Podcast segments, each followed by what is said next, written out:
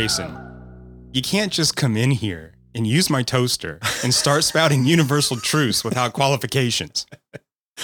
Oh man, um, I've got a lot to talk about tonight. I mean, Yay. yeah, it's there's a there's a there's th- these movies exist in such a weird space. Like one, first off, they are like I don't know why you would ever. I was sitting there watching them, and I was like thinking, there's no reason ever to like upscale these. Like I don't even really want it in 1080p. This should be watched on VHS or like Right, a shitty right. DVD at, at some point, Uh, because it has such a lo-fi aesthetic to it that just existed. It doesn't really, you only got in like 90s talky art house films. And you just don't, I mean, uh, for obvious reasons, you don't see it anymore. And, and but this, I don't know, there's such a, there's such a like taste to these movies Oh, that, that exists. There's there's a texture that you don't see anymore, right? Right.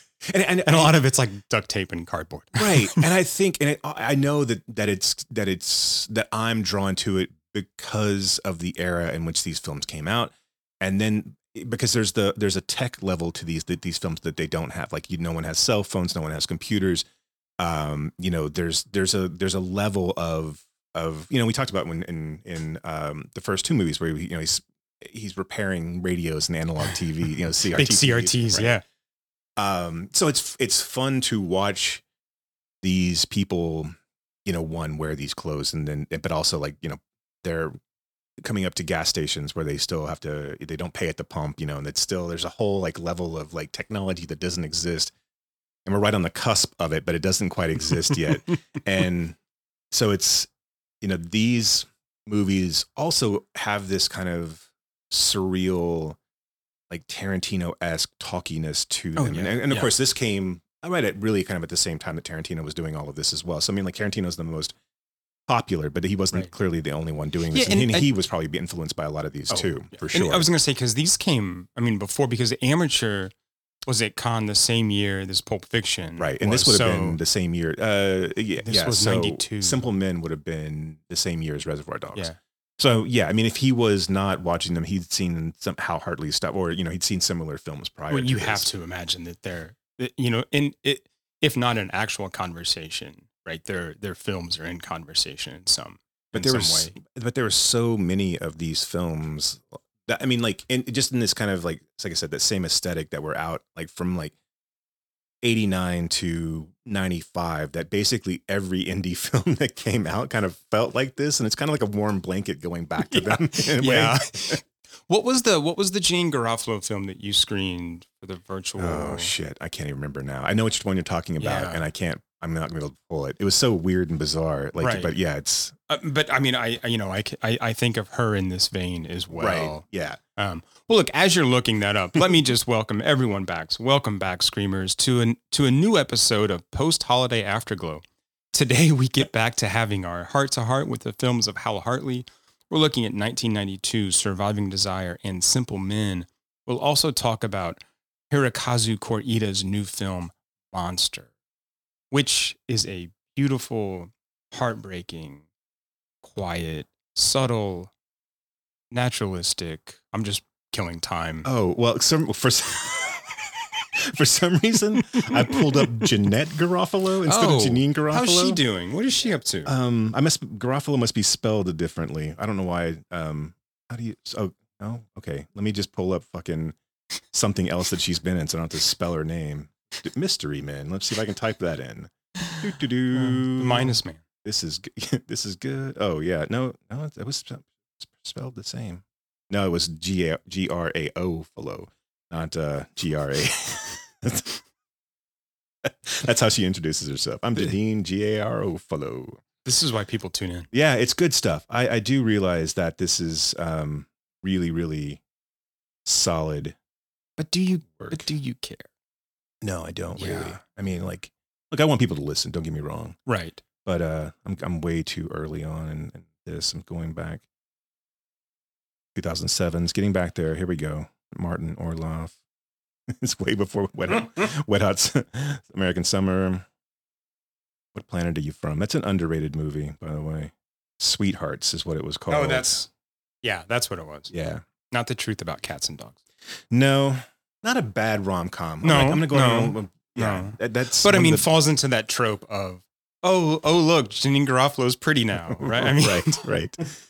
uh, I, I mean, like she's always been that kind of like nerdy girl, hot kind of thing that's going Mhm. on, Mhm. and also like she weirdly, is like- Daria. I mean, Right. Come on. and she, well, they played her up in Reality Bites as kind of being like overweight and like kind of like frowish, but like clearly she's not, and it's not. I mean, it's just compared to her Winona, Winona Ryder.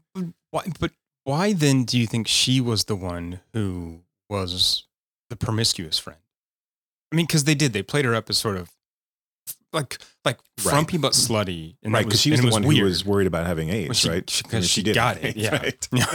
but she kept like you know a sex diary and Probably of because. I mean, uh, she was sleeping with Stiller at the time. So I mean, like it would have been. I don't know. I don't know why. but Maybe that's she took kind the- of that's kind of weird. Yeah, it's fucked up. I mean, like if if he's like, oh yeah, so we're together, but you're gonna be you know like- what? You know what's fucked up? Not to not to completely segue off of off Yeah. of Janeane. we, we, we have to se- we have to segue off of her at some point.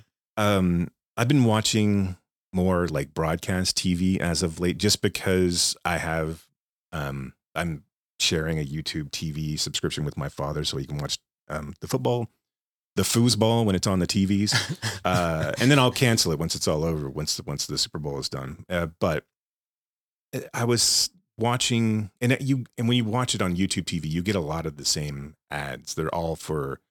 I don't know if I don't know. I don't know if all ads these days are like I'm not watching like direct TV or whatever else you Right. how you subscribe to cable anymore. So I don't know if everyone's ads are the same. I don't know if all my ads are just because they think that I have diabetes or like all of the all of the diseases that because it seems like every ad is for for medicine. But anyway, this is not what I'm talking Are about. they like old Wilford Brimley? no, they're just fucking Reruns. no, they're just a bunch of people doing things and you know living their lives, but still like uh you know being able to take medicine because they have Insurance? fungus. Well, yeah, I don't know. anyway, not the point. I was watching an. Have you seen any like previews for the the new animated movie Migration? Oh yeah, yeah. Have you seen the one where they the tagline is "Little Duck Energy"? No, no. You mentioned this though, I'm like, what? and but no, I have not seen that. What the fuck is going on over at Illumination? That that they thought that this movie for tweens and pre-tweens is a good time to parody. I, I, I get it. Your average nine-year-old probably won't get The- Little dick the- energy, The dick, right? yeah. But like, really, like, are, that, is that how you're drawing in your parents by bringing in? And like, here's the thing: I don't want to be some red state fucking asshole who thinks everyone is grooming everyone, right. and I don't want to be a prude. Like, but like, seriously, this is a stupid fucking tagline for a kids movie. Little Duck Energy, and it's not even clever.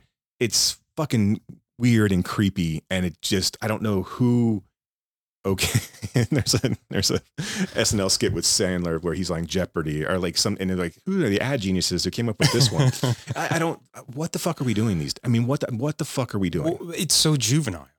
and it's I mean, it's just it's juvenile and dumb and bad. And yeah, like what kid is? I mean, is that are they throwing one out there for the parents? Like they, you know, they used to sort of hide the adult jokes in some of these kids' movies. Is that what they're trying to do? Because it- it's not. but it's not even clever no, that's what I mean. Like, and, it, and it's it feels like it's late. I mean, right right? right, I mean, yeah like I, I mean, hasn't like the big dick energy thing wasn't that several years ago? Uh, well and that, that's that's yeah it's fucking it's, it's so so it's lazy it's late it's like an attempt to be cool and just a complete miss of the mark like Yogi Bear when it came out, the tagline actually on the poster was "Good things come in bears," and it's a poster where like Yogi's behind Boo Boo and Boo Boo's got a surprised look on his face. It's a terrible, like it's one of those things where like it's like you don't. How did they not catch this? How did someone not? Like I mean, it's al- it's almost like the Little Mermaid cover, right? Um, where the Oh, Playboy sure. guy Yeah, draws the dick in the castle, yeah, kind of thing. yeah. But uh, but yeah, Little Duck Energy is is what we're selling our kids on. And again, I don't really care. I just was just like, this is it's what the fuck are we doing? Right. What? Why? Right. Why are we right. doing like, this? What's the point of this? Anyway. Anyway, uh, um, do you want to talk monster? Let's talk. All right, monster. Let's talk monster. Let's move off the little duck energy and let's. yeah, I don't want to start. Let's move into like a Japanese art art film.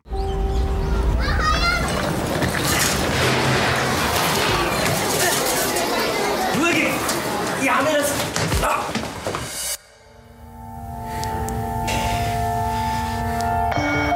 ちだって子供のこと心配してきてるんだし。この先生に叩かれて息子は怪我したんです。誤解を招く点があったかと思われます。何にも誤解してないんですよ。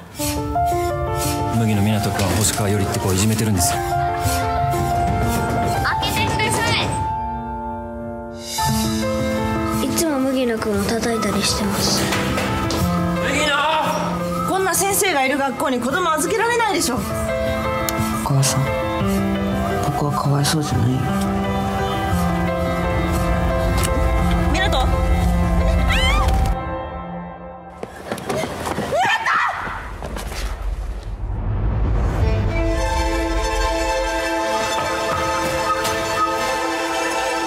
友達は友達だけど。みんなの前で話しかけない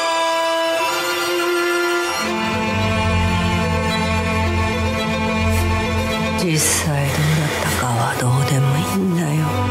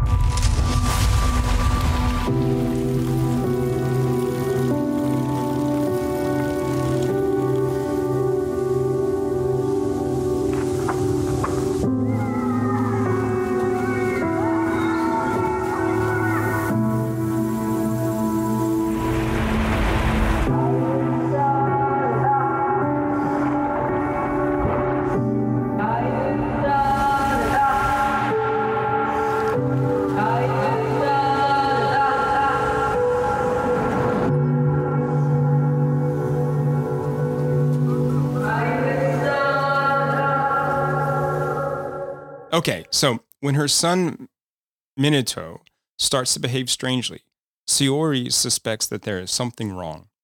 Hearing that one of his teachers is responsible, she confronts the teacher and the school admin. The truth is revealed to be more complex from the perspective of not only Saori, but also the teacher and Minato. This is so this premiered at Cannes. Mhm. It was up for the Palme d'Or. It didn't win. You know what it did win? Yeah, queer door. Yeah, the queer palm. I Queer had no palm. idea that it was a thing. The I didn't queer know. palm, which kind of weird. Like that's just. I know it's. I mean, yeah, it's that is weird. But- Uh, although fine, I mean that's cool. No, I mean, no, no, I don't. great. mind- It's It's, just just, a weird thing. To, it's, a, it's a weird thing to the, call the it. two words to, together. Yeah, Right. Yeah, yeah. Um, I did not know that was a thing. I didn't either yeah. until I Yeah. and I read that, and then when I watched the movie, it took me way too long to to realize there was a queer angle to this story, Yeah, you said that. and and so that that was on me. That's not that's not it's not a failing of the film. no, because I mean, I mean, from I forget the other kid's name because Horikashi, her, Yeah, sure. um, No, no, no. I'm with you. but, I, I, but don't. I, you know, they are clearly sort of ostracized and bullied by everyone at school, right? And even the even his father, you know, says he's got a disease and and you know says he's going to fix him. And I think that that's like was really sort of that, Yeah. that there was something, and and then you look at the way he, Right, right. How he kind of behaves Yeah. and and um, you know just differently. This is by the same director who did Shoplifters Mm-hmm. in 2018, um, which is another wonderful film. Uh, a Fort Worth Film Club film actually that we ended up watching at one point. one of the- one of the early first on. ones, yeah. yeah, yeah. Um, I guess it was a Granbury Film Club at that Yeah, time. right? Um, and this this movie is kind of told in a Rashomon type of uh, Yeah. storytelling. So you follow one story, and then you start over and follow another Yeah. section of the story. It's a then you- triptych. yeah, Yeah, uh, it's it's wonderful and heartbreaking. I, I one of the um, and I think it I think it does. I did find myself confused a couple. This is I think a movie that bears multiple watchings just so you Oh, can kind of pick out the pick out the uh, the nuance in all these individual stories because there were certain points in the story where um, I kind of got like I was trying to where we get left out of one story and then brought back up in another, and, and I was trying to pick up the thread. um, all this is kind of predicated or it starts with a fire that's happening in um, uh, It's a hostess club. it's a hostess club Yeah. in Japan. Um, and Which I mean, you, you're you're a world traveler. Have you been to a hostess I club in Japan? I have not been Okay, to a I hostess have. club I, in Japan. I haven't no. either. No, I, I've been to other types of clubs around here. but not right. So I'm always curious, like what a hostess club, you know, is like, or looks like, or is really like, I should say. Right. I did like look it up because I was actually kind of interested to see how Mm, and it's mhm, mostly mhm. I could I could imagine where the looking up. I only looked at it for a short period of time. Then I rested and I looked it up again later I on. was gonna say. I became less interested after I saw after I read about it for a few minutes and then and my interest peaked later on. Nice, nice. I was gonna say, are you saying your like interest reached a climax? Just yeah, you, uh, what you take out what you will. But it, they're mostly non-Japanese women that are in these hostess clubs. They're mostly like expats and and uh, Japanese businessmen who are looking to either who they either travel. Um, this is what I read anyway. They, they travel abroad and um, that they're more they're that uh, you know European and and, Mm. and Western women are more Mm. open to talk about certain things, so they can have a different kind of conversation with these girls. Um, it's not typically sexual, although it can be. Um, but uh, it doesn't have to necessarily be. It's it's more of a It- it- are these like extensions of geisha? I, yeah, that's Okay, exactly it. okay, Yes, right. yeah, yeah. Okay. And I when I first heard about them, when I was I was like, oh, well, this is like funeral parade of roses. like I'm like oh, everything, but like yeah, Right, right. Okay, okay. Because that's, I guess that's what that would have been, right? right, Yeah. yeah. Um, yeah. The first, I mean, the first telling of this story we get is a pretty straightforward troubled kid who is being raised by a single mother. Uh, his father is has passed away, um, and they they go through these like you know kind of I guess traditional Japanese rituals where they you know they do a prayer and and they talk about seeing him at some other point and him potentially having having Re- come back re- and re- rebirth and- right uh, and maybe looking over them. Um, and he's basically just taking on like all of the kids in this movie once they're one they're wonderful um, actors uh, but they they bear so much weight uh, you know emotional weight of what's Oh going on with them. And th- and then of course you know like everything nothing is as straightforward as it seems obviously. You, you think you know the first story you think that the teacher well one they they go through right and the school is very um you know cryptic about how they handle the the, the mom's accusation of the boy being um beaten essentially. Well struck in school. Yeah, yeah. Uh, he comes back with a twisted ear that was bloodied he was, had a nose he was hitting the nose Yeah. He had uh, like and a bruise on his was- arm. right Right. um, and so the boy, the you know, so we think that is kind of face value at the first part of this story. Is this what's actually happening in the school? Is very cagey about dealing with the mom, and the moms can't understand why. They the school keeps hiding the teacher, uh, like eh, you know, inexplicably moving him around and not providing him. They and he's very aloof at the very beginning of it as well. Then we're told the teacher's story, and of course, all of this is kind of predicated that that the teacher was with one of the um, you know, one of the women of the club. And Which he wasn't. I mean, but right, that's the, yeah. right. But yeah. he was outside the fire, and they were, and, and he was, yeah, Not like the whole neighborhood was. like, you know? right. They're filming it, And right. you, yeah, and you get these kids because we see that like later w- when it's from his point of view, right? We, when we see like these students who recognize him and like, oh, that must be a girl from the hostess club, and he's like, what? No. And, and so at the end of that story, Mr. Hori uh, is the teacher's name, and like basically all of this is kind of snowballed against him. Like all now they're uh, all of these kids are saying that they're afraid of him. Um, and then you get this, you get his side of the story, and, and it looks like uh, the you know the first child is is being a bully to the second child. Uh, and and also potentially acting out in ways that are more troublesome, like hurting animals and um, you know, potentially he thinks that he starts the fire at, at you know at that the at the hostess club, and then of course you get the um the other boy's side of the story, Yeah. and he has been protected by the first child, and and I apologize, I I, could, I couldn't, I don't want to butcher the names, and it's just No, no, So, no, no. Because I'm the I'm the same. I mean, it was it was tough enough when I when I read that out. Um, and I'm just like, I don't I don't know how to pronounce. it. Their unprofessionalism is part of the charm of Why Does the Wilhelm Scream? It's Yuri, right? But I know that that's like the last name or the kind of right. or the only part of the name because um, they say his full name quite a bit, but Yori, Yuri's the the younger, Younger or one. the the smaller, because I guess they're the same. and age, who's right? the what's the, name of the older. Minato? Minato? Okay, Okay. yeah. I'll use them from here on out. That way we're not confused. We're still con- Uh, we're still confused, and so Yuri, we just have names. Yuri, eh, Yuri's side of the story is basically him realizing that his life is shit. Like Well, at, at every, It's at every Minato's story, So yeah, no, I'm talking about I'm talking about Yuri's story. Yuri's story right? is is I mean he's he's the one that takes all the slings and the arrows with really with, with Oh, uh, y- y- know, yes. with, with no sort of like Right. fight back or Right. anything at all. But but Minato's the one who looks so like belabored and beleaguered by it all. Right, right. And that's, And that's so what I'm that's what. That's- I, yeah, I'm, I'm I'm sorry. I, Yeah. I thought you meant like because we don't really get Yori's per- point of view. We get Minato's point of view. I think you don't we get Yu- Yuri's point of view at the end. I mean, the third story though. I mean, you you kind of. I mean, like you follow him. Well, because I guess we see more of it, but it's still through Minato's eyes, right? He's still our POV character. true. Because I don't true. think I don't think we ever spend. Are we ever alone with Yori? I no, I- because you're you. Yeah, I don't. I don't believe so either. Because you. Yeah, yeah. it's Yeah. So I mean, we're we're alone with the teacher, and then we get the and we get the mother, we get the teacher, and then And Minato's. Minato. And, Yeah. and at some point, you kind of get the principal story thrown in there in bits and pieces. It's not a full thread, but it's Right. but it's in there to kind of right. uh, anatomy of a fall it all up. A Yeah. bit. yes. Yes. Hmm. Who did this? Right.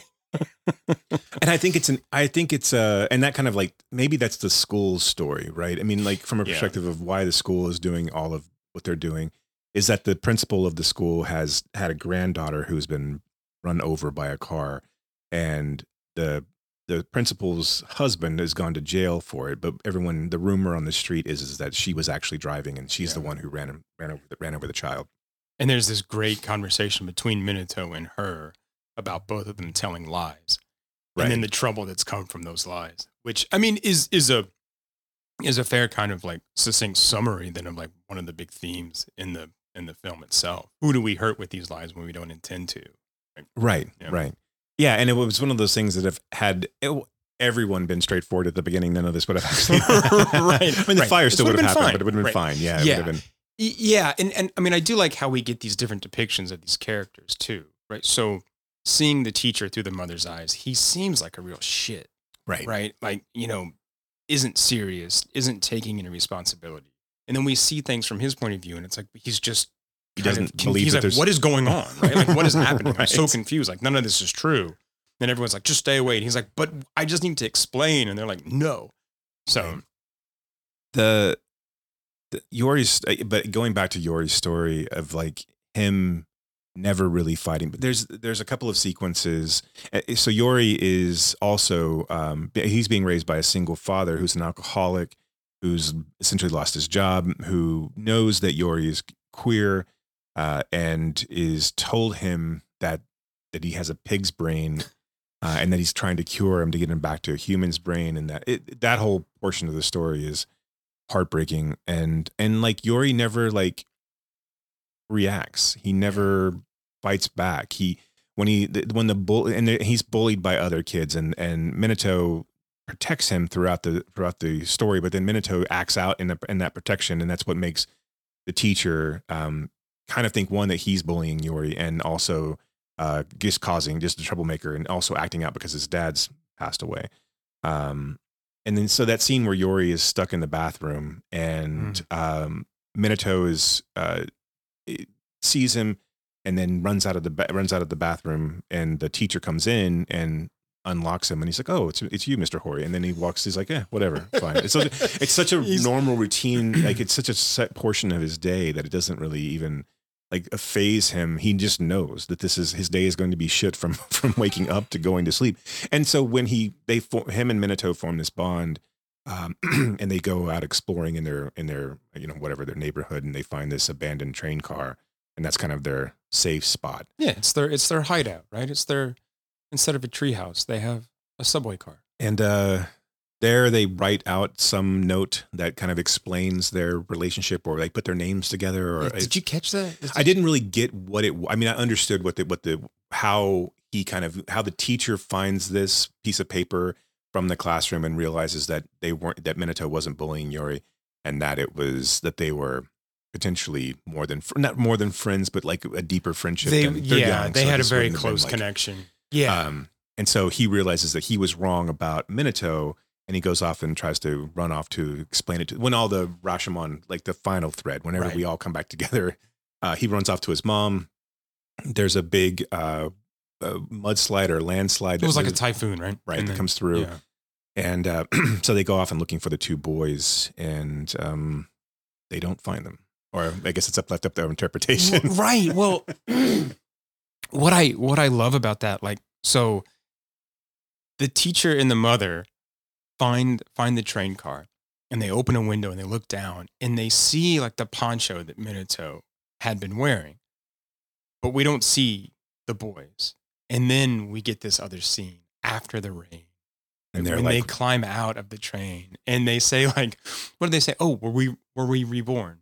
right, and well, we then I don't think it works like that. And they go off running, kind of laughing, and then in the sunset, or it's not sunset, but in the sun's like through, through a field, and yeah. the sun after the rain, right? Yeah, and then like that's it. So, how you interpret that, I guess, it's up to you. Yeah. it does seem like they didn't make it didn't through the, it, uh, the typhoon. Yeah, but it's just so, and that end is so heartbreaking and ambiguous, right. And just the It's it's really really good. I I it's one of the better films that I've seen this year by far. And I I don't know like I don't know what it's up for. I don't know if it got nominated. I didn't really look into the Golden Globes, but um I don't know if it's going to be up for is that a thing this year? Are they doing that again? I guess so.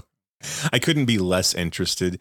Uh, and so it's, and I, I don't, I, this year, I don't like, I'm like, I don't give a shit about the Oscars either. I don't want to sit there and watch fucking all of them go and pat themselves on the back for Yeah. mediocre bullshit Yeah. this year, which is obviously what's going to get nominated. Th- th- there are some, I think, good films that came out this year, but Sure. I feel like they're the overlooked films too. Right. right? So something like this, something like Dream Scenario, something like Bottoms. I don't, I don't- bottoms, yeah, yeah.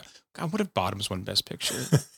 That would be amazing. that would be incredible. I mean, your best bet is for Anatomy of a Fall to just start doing some kind of tar like work to like uh, pick up noms. I mean, I don't, I don't see anything coming out. I don't see any like surprises like women talking.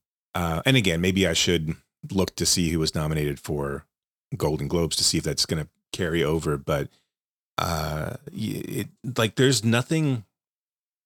There's nothing coming out in award season even. Like No. Dream Scenario is like the only like prestige film that's being released in December, and it's, I don't even know if you consider that a prestige film at this point. Well, American Fiction.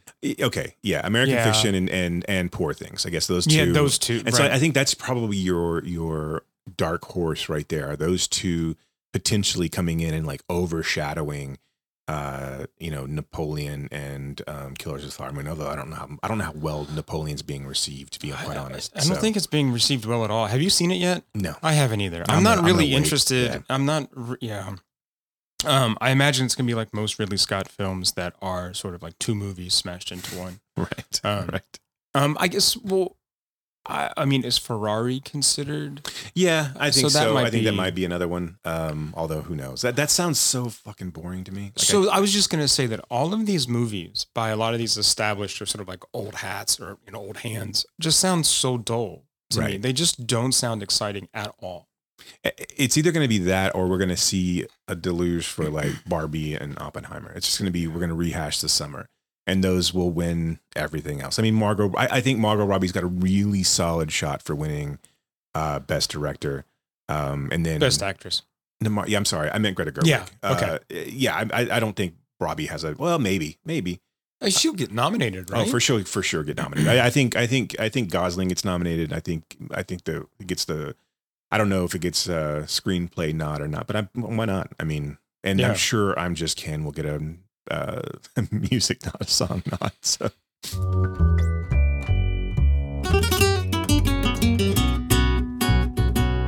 I talked to you about this a little. I I do want to get this in. I talked to you Yeah. about this off mic a few weeks ago, but I was think this is what was making me laugh a while back was um, living in a living in an alternate universe where where James Van Der Beek was nominated for, for Varsity for Blues. Varsity Blues. So in the 2000 Oscars, I, I just I don't want your life.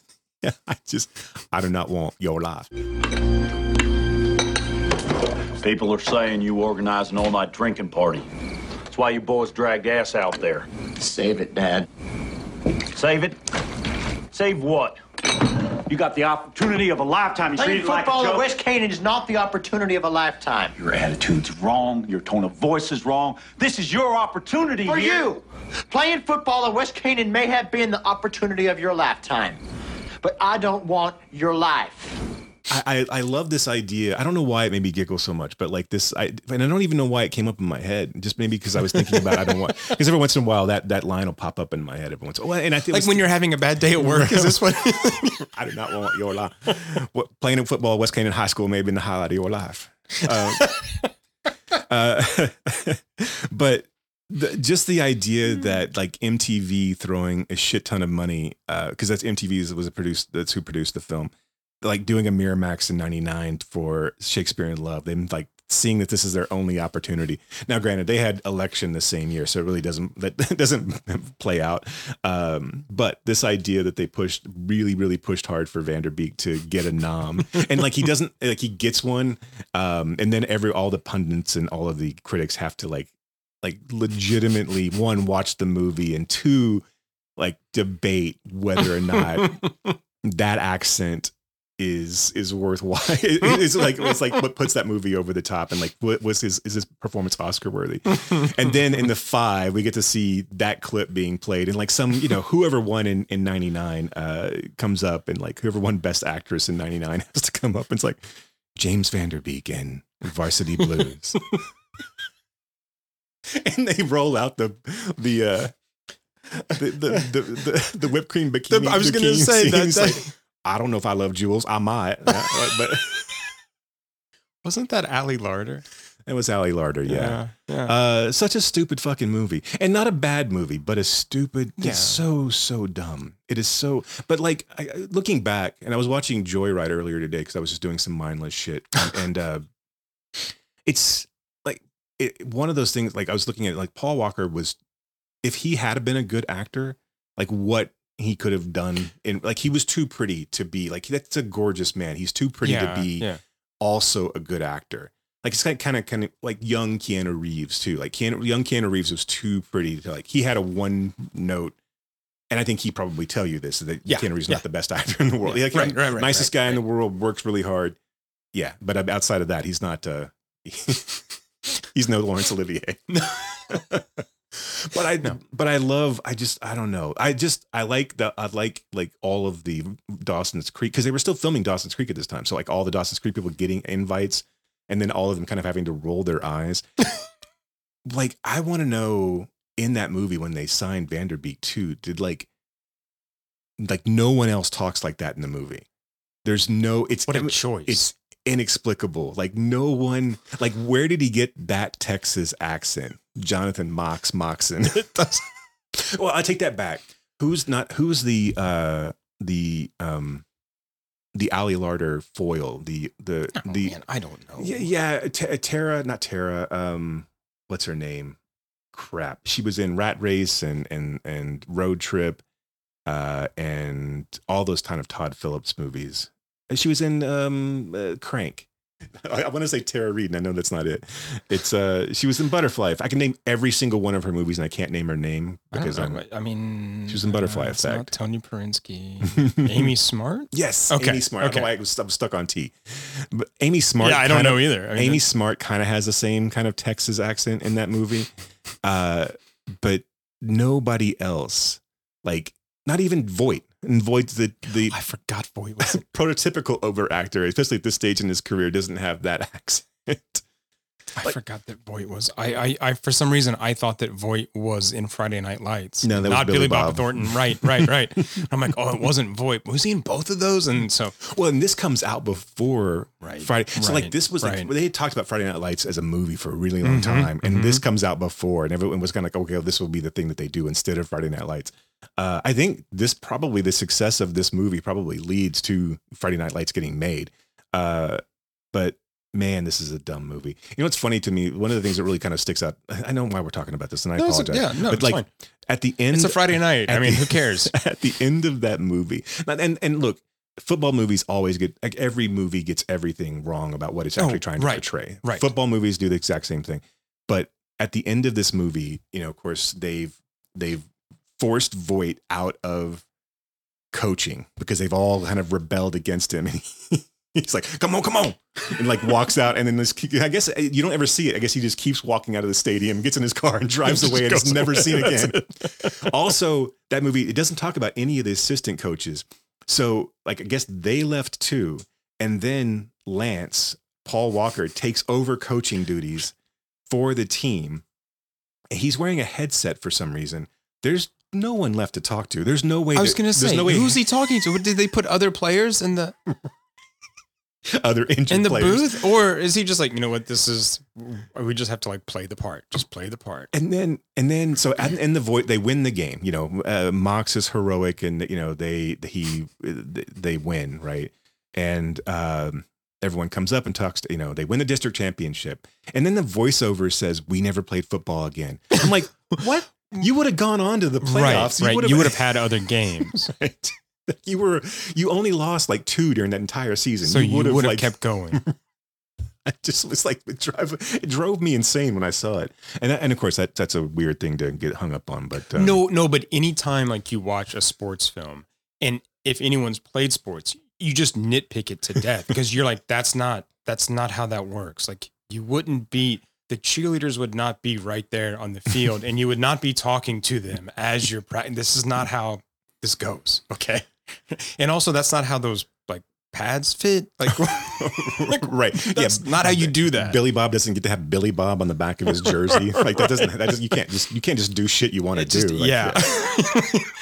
so I, I do the same thing. You're just like, no, that's But yes, so I want to live in a world except for where the Legend of Bagger Vance. where where uh where James Van Der Beek is every time he's introduced, he's like Oscar nominated actor James Van Der Beek.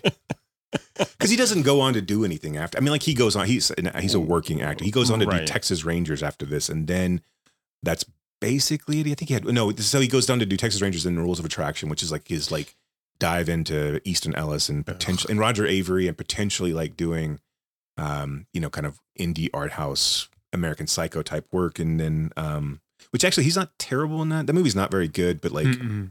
but Avary tried to film it right, just just as like it was written, and Oh, and you can't because the whole it's I all mean, yeah, it's all dialogue and it's cut off, and it's like it's it, you know it's just it bounces from story to story. I mean, and so yeah, it's it's, and it's almost like a stream of consciousness, one into the other. I mean, Right. it literally starts with an ellipsis, right? Right. Into, yeah. yeah. yeah, yeah, yeah.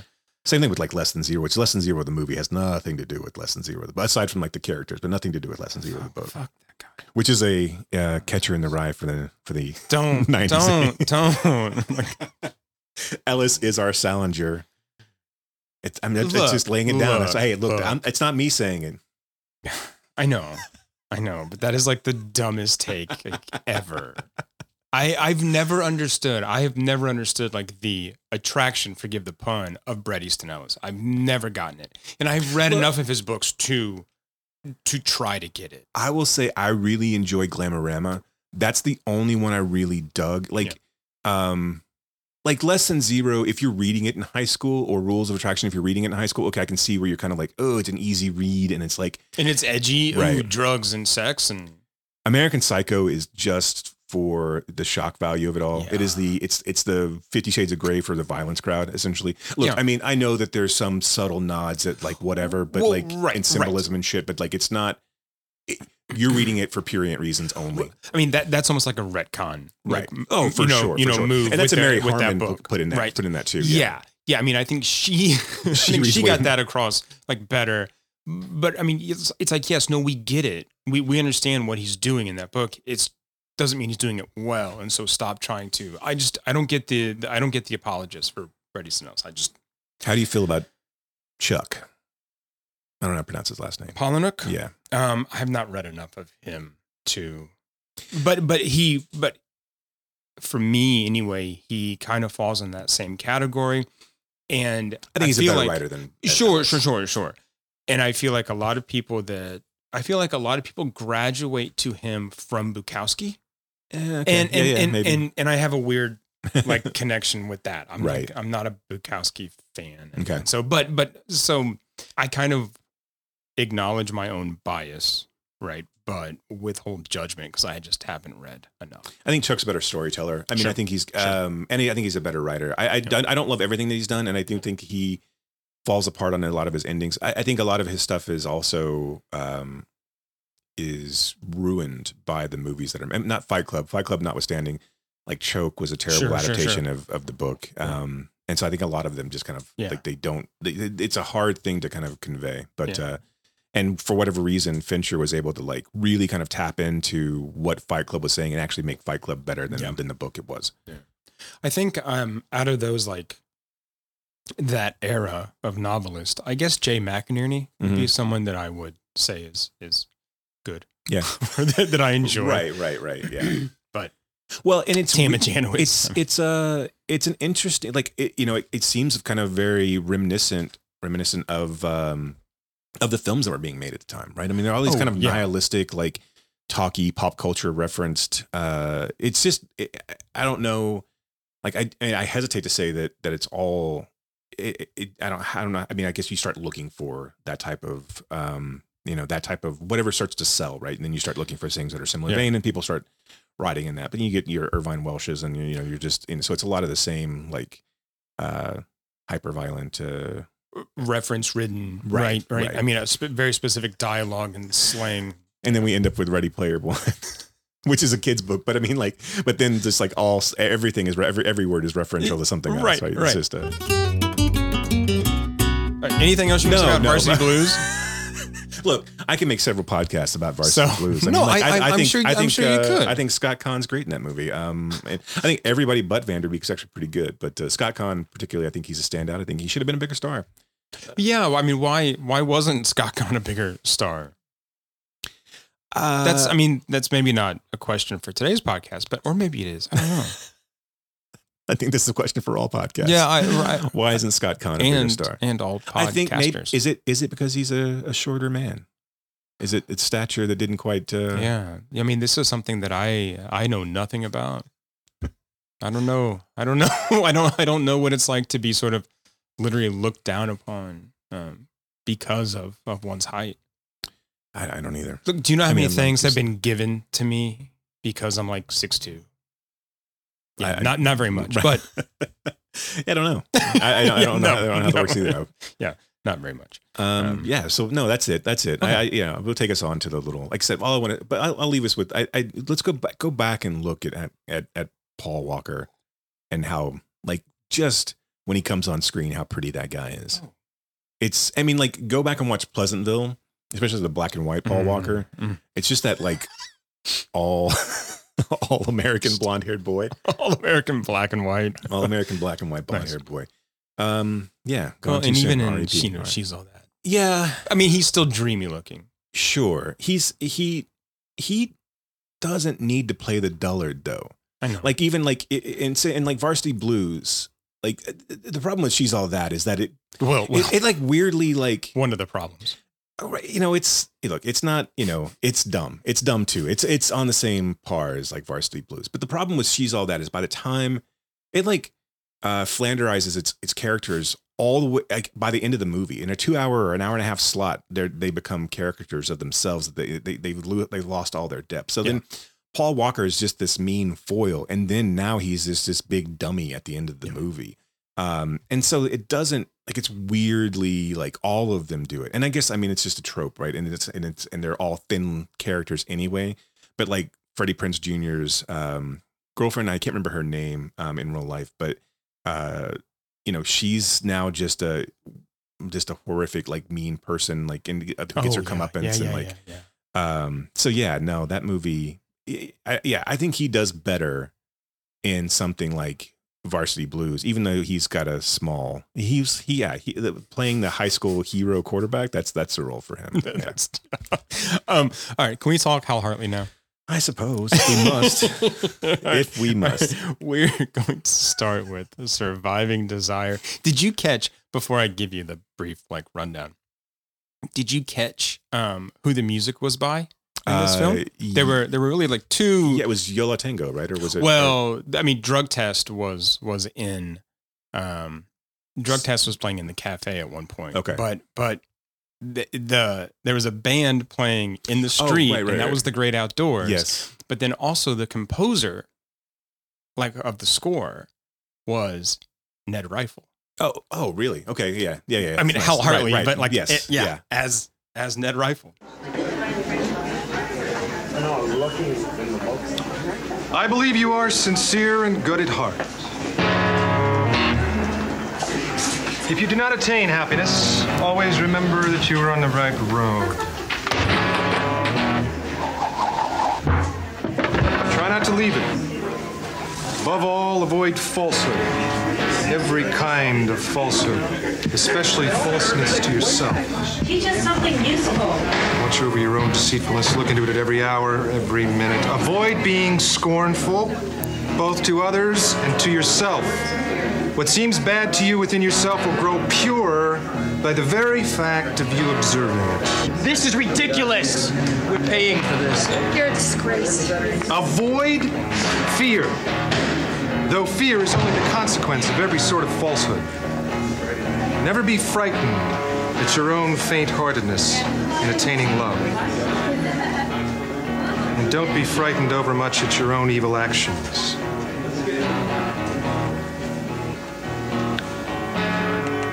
I am sorry I can say nothing more consoling to you, for love in action is a harsh and dreadful thing compared with love in dreams. Love in dreams is greedy for immediate action, rapidly performed, and so everyone can see. Men will even give their lives if only the ordeal does not last too long, but is soon over, with all looking on and applauding as if on a stage. But active love, active love, is labor and fortitude. Dostoevsky. Jude, a college literature professor, falls for one of his students. She is more interested in the empirical experience of a relationship with a man whose life is ruled by the themes of the Russian literature he extols in class. This movie is just an hour long dialectical. Yeah. It's, it's just philosophy, and I love it.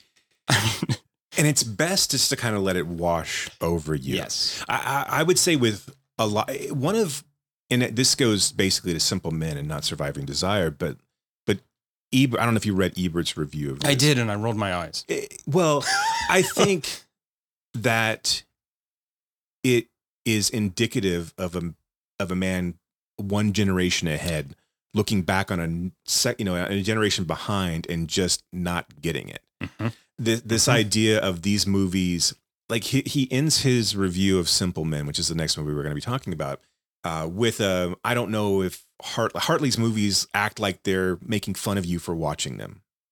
And to me, that is a very cynical way of looking at these films, but also a very old man yelling at the clouds way of looking at these films too. Yeah. Do you want the, the line? Yeah. The problem with postmodern movies like Simple Men is that they seem to consider us fools for watching them. And on the basis of the evidence on the screen, it's hard to disagree. Look, I I can see it, it's got to be hard. Like it's got to be really hard. And I think I think Ebert, and again, I know I'm kind of kind of an unabashed love for him, but like I think he traversed the the evolving landscape of film pretty well. Yeah. I think there's pieces of it that he doesn't really get. And they're and like and then they're inexplicably tied to like the Farrelly brothers. They really fucking love the Farrelly brothers. Like it's just bizarre to me.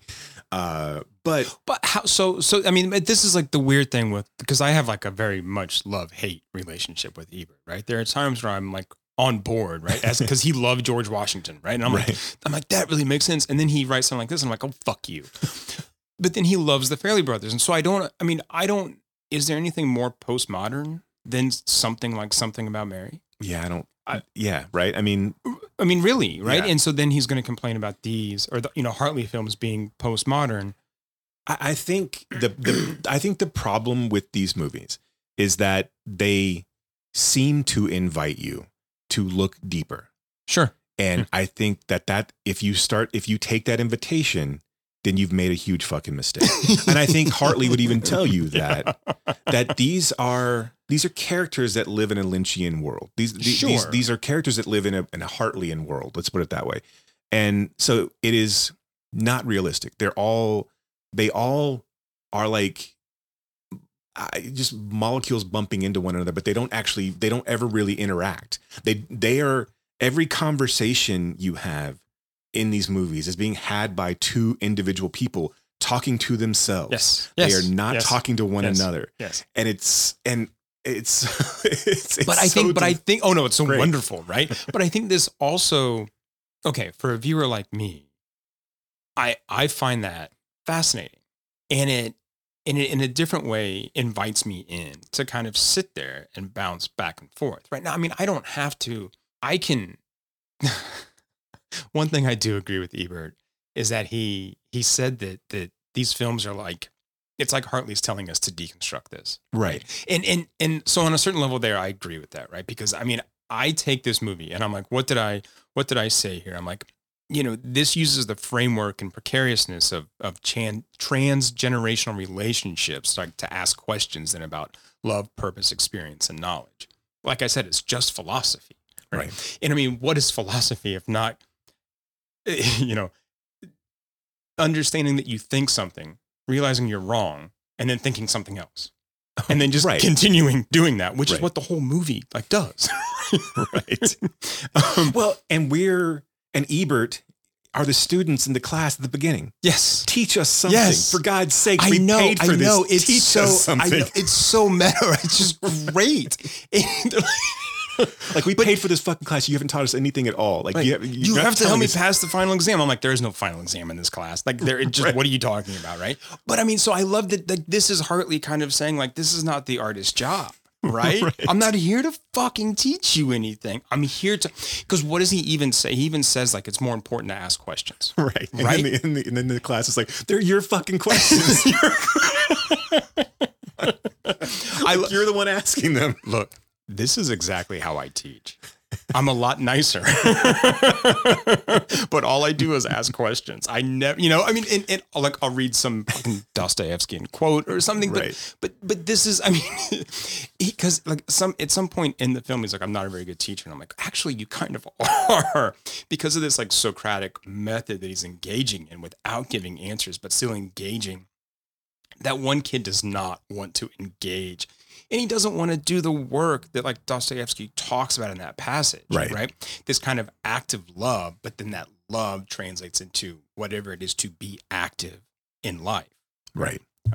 the, the, yeah, this movie, like it, it's, I, I, I grapple with like, cause to me, this is one of the reasons that Hartley is in the layer and echelon where he is, right? This, this idea of you making a 55 minute movie that's like this, that's plotless essentially, and is just talking heads really saying nothing. I mean, and saying a lot, but like, but really saying, I mean, eh, you at the end of it, you are, you're left with uh, the student in the bookstore. Just can I help anyone? Can I can I can I help you? Can because anyone need any help? Yeah. Over and over and Yeah. over again as we fade to black. So you have this like again, this is a 55 minute exercise in in Hartley just playing around and like you want to think that had you like all right make this into an hour and a half an hour and 20 and get it out into the theater like what are you doing like you're Well, making this did for it- TV it- I know yeah, but like yeah, okay. but I mean- but but I mean but no one's watching TV at that I don't even know where this would have aired PBS. There's a P- it was it was it was like PBS Playhouse. Well, but wait a minute, wait a minute, wait a minute. Because Look, I'm not saying that I'm not saying that it's not a worthy exercise. I watch PBS all the time. Yeah, okay, right. I know you do. I know you do. That's, you're you're the you, and the viewers like you. I know. all right. I know. I, yes. but but like that is like I, you're just asking for them to and I get it there's art for art's sake and this is what you want to do Yeah. it's beautiful but man I it's it of the laments of like what we do on this fucking podcast where we have people that we love their voice and that don't get heard this one seems intentional like this one Yeah. seems like again this is a Cassavetes move of like fuck you I'm gonna do what I want yeah. um and PBS is throwing some money at me, so I'm gonna go ahead and make this movie. Obviously, this movie like clearly wears its low budget on its on its sleeve. But also, this movie tells you not to take itself not to take it seriously. right. There's a dance sequence in the middle of it. I love It's- that. I was- it's it's so wonderful. It's awesome. It is so, and of course, like it's you know, I mean, it's it's a clear like metaphor for how this guy feels after right, sure. after this having girl. sex, right, right, yeah. Well, no, they Uh, did. yeah, no, they're, they're just they yeah, they just they, they the- go have a drink and and she never tells anybody that she's with him right and and he goes well she goes they might think we're sleeping I'm together sleeping with you to get a better grade. and he goes but we're not sleeping together and she goes Not not, yet." yet. and kisses him and leaves and then he goes into this dance routine which i think is like yeah i mean a, a, a physical representation of how he feels but i just it's so good it's Right. so good it's and it's yeah, it's just it- out of nowhere and it's like seamless and i guess right. I guess he tripped. I guess Donovan like tripped it and like on accident. Oh, really? But went like right into the. Yeah, I didn't even and, and so they were like, okay, yeah. there was this. I am. I mean, I just didn't expect them to be professional dancers anyway, so I thought it would have just like kind of let it go, right? These are just Oh, dudes on the street that are like, Right, right. Oh, it, it, it's oh, it's so good, and it's just like the weird, like they're shoveling at one point. right, right. Like, and yeah, and he does like a weird crucifixion thing at the end. Like, it's just, it's so. and these two other guys appear out of nowhere, join in, and there's no music. right. Which Right. is which is great. So there's no music during the dance. Oh, you were talking about how uh, people say things but don't say anything, and I I think there's this is another sort of intentional part of this film of of like spitting these platitudes but having no idea what they actually mean. Right? Right. You're saying things because it sounds smart, but you don't know what you're talking about. So this goes back to um, I think her name is Mary, right? The Mhm. the character who is on the street just asking people to marry, Marry her, her, right. right. And and at one point, Donovan brings her coffee and a muffin, and she's like, "Why buy the cow when you can get the milk for free?" and he's like, "What are you talk? What are you talking about?"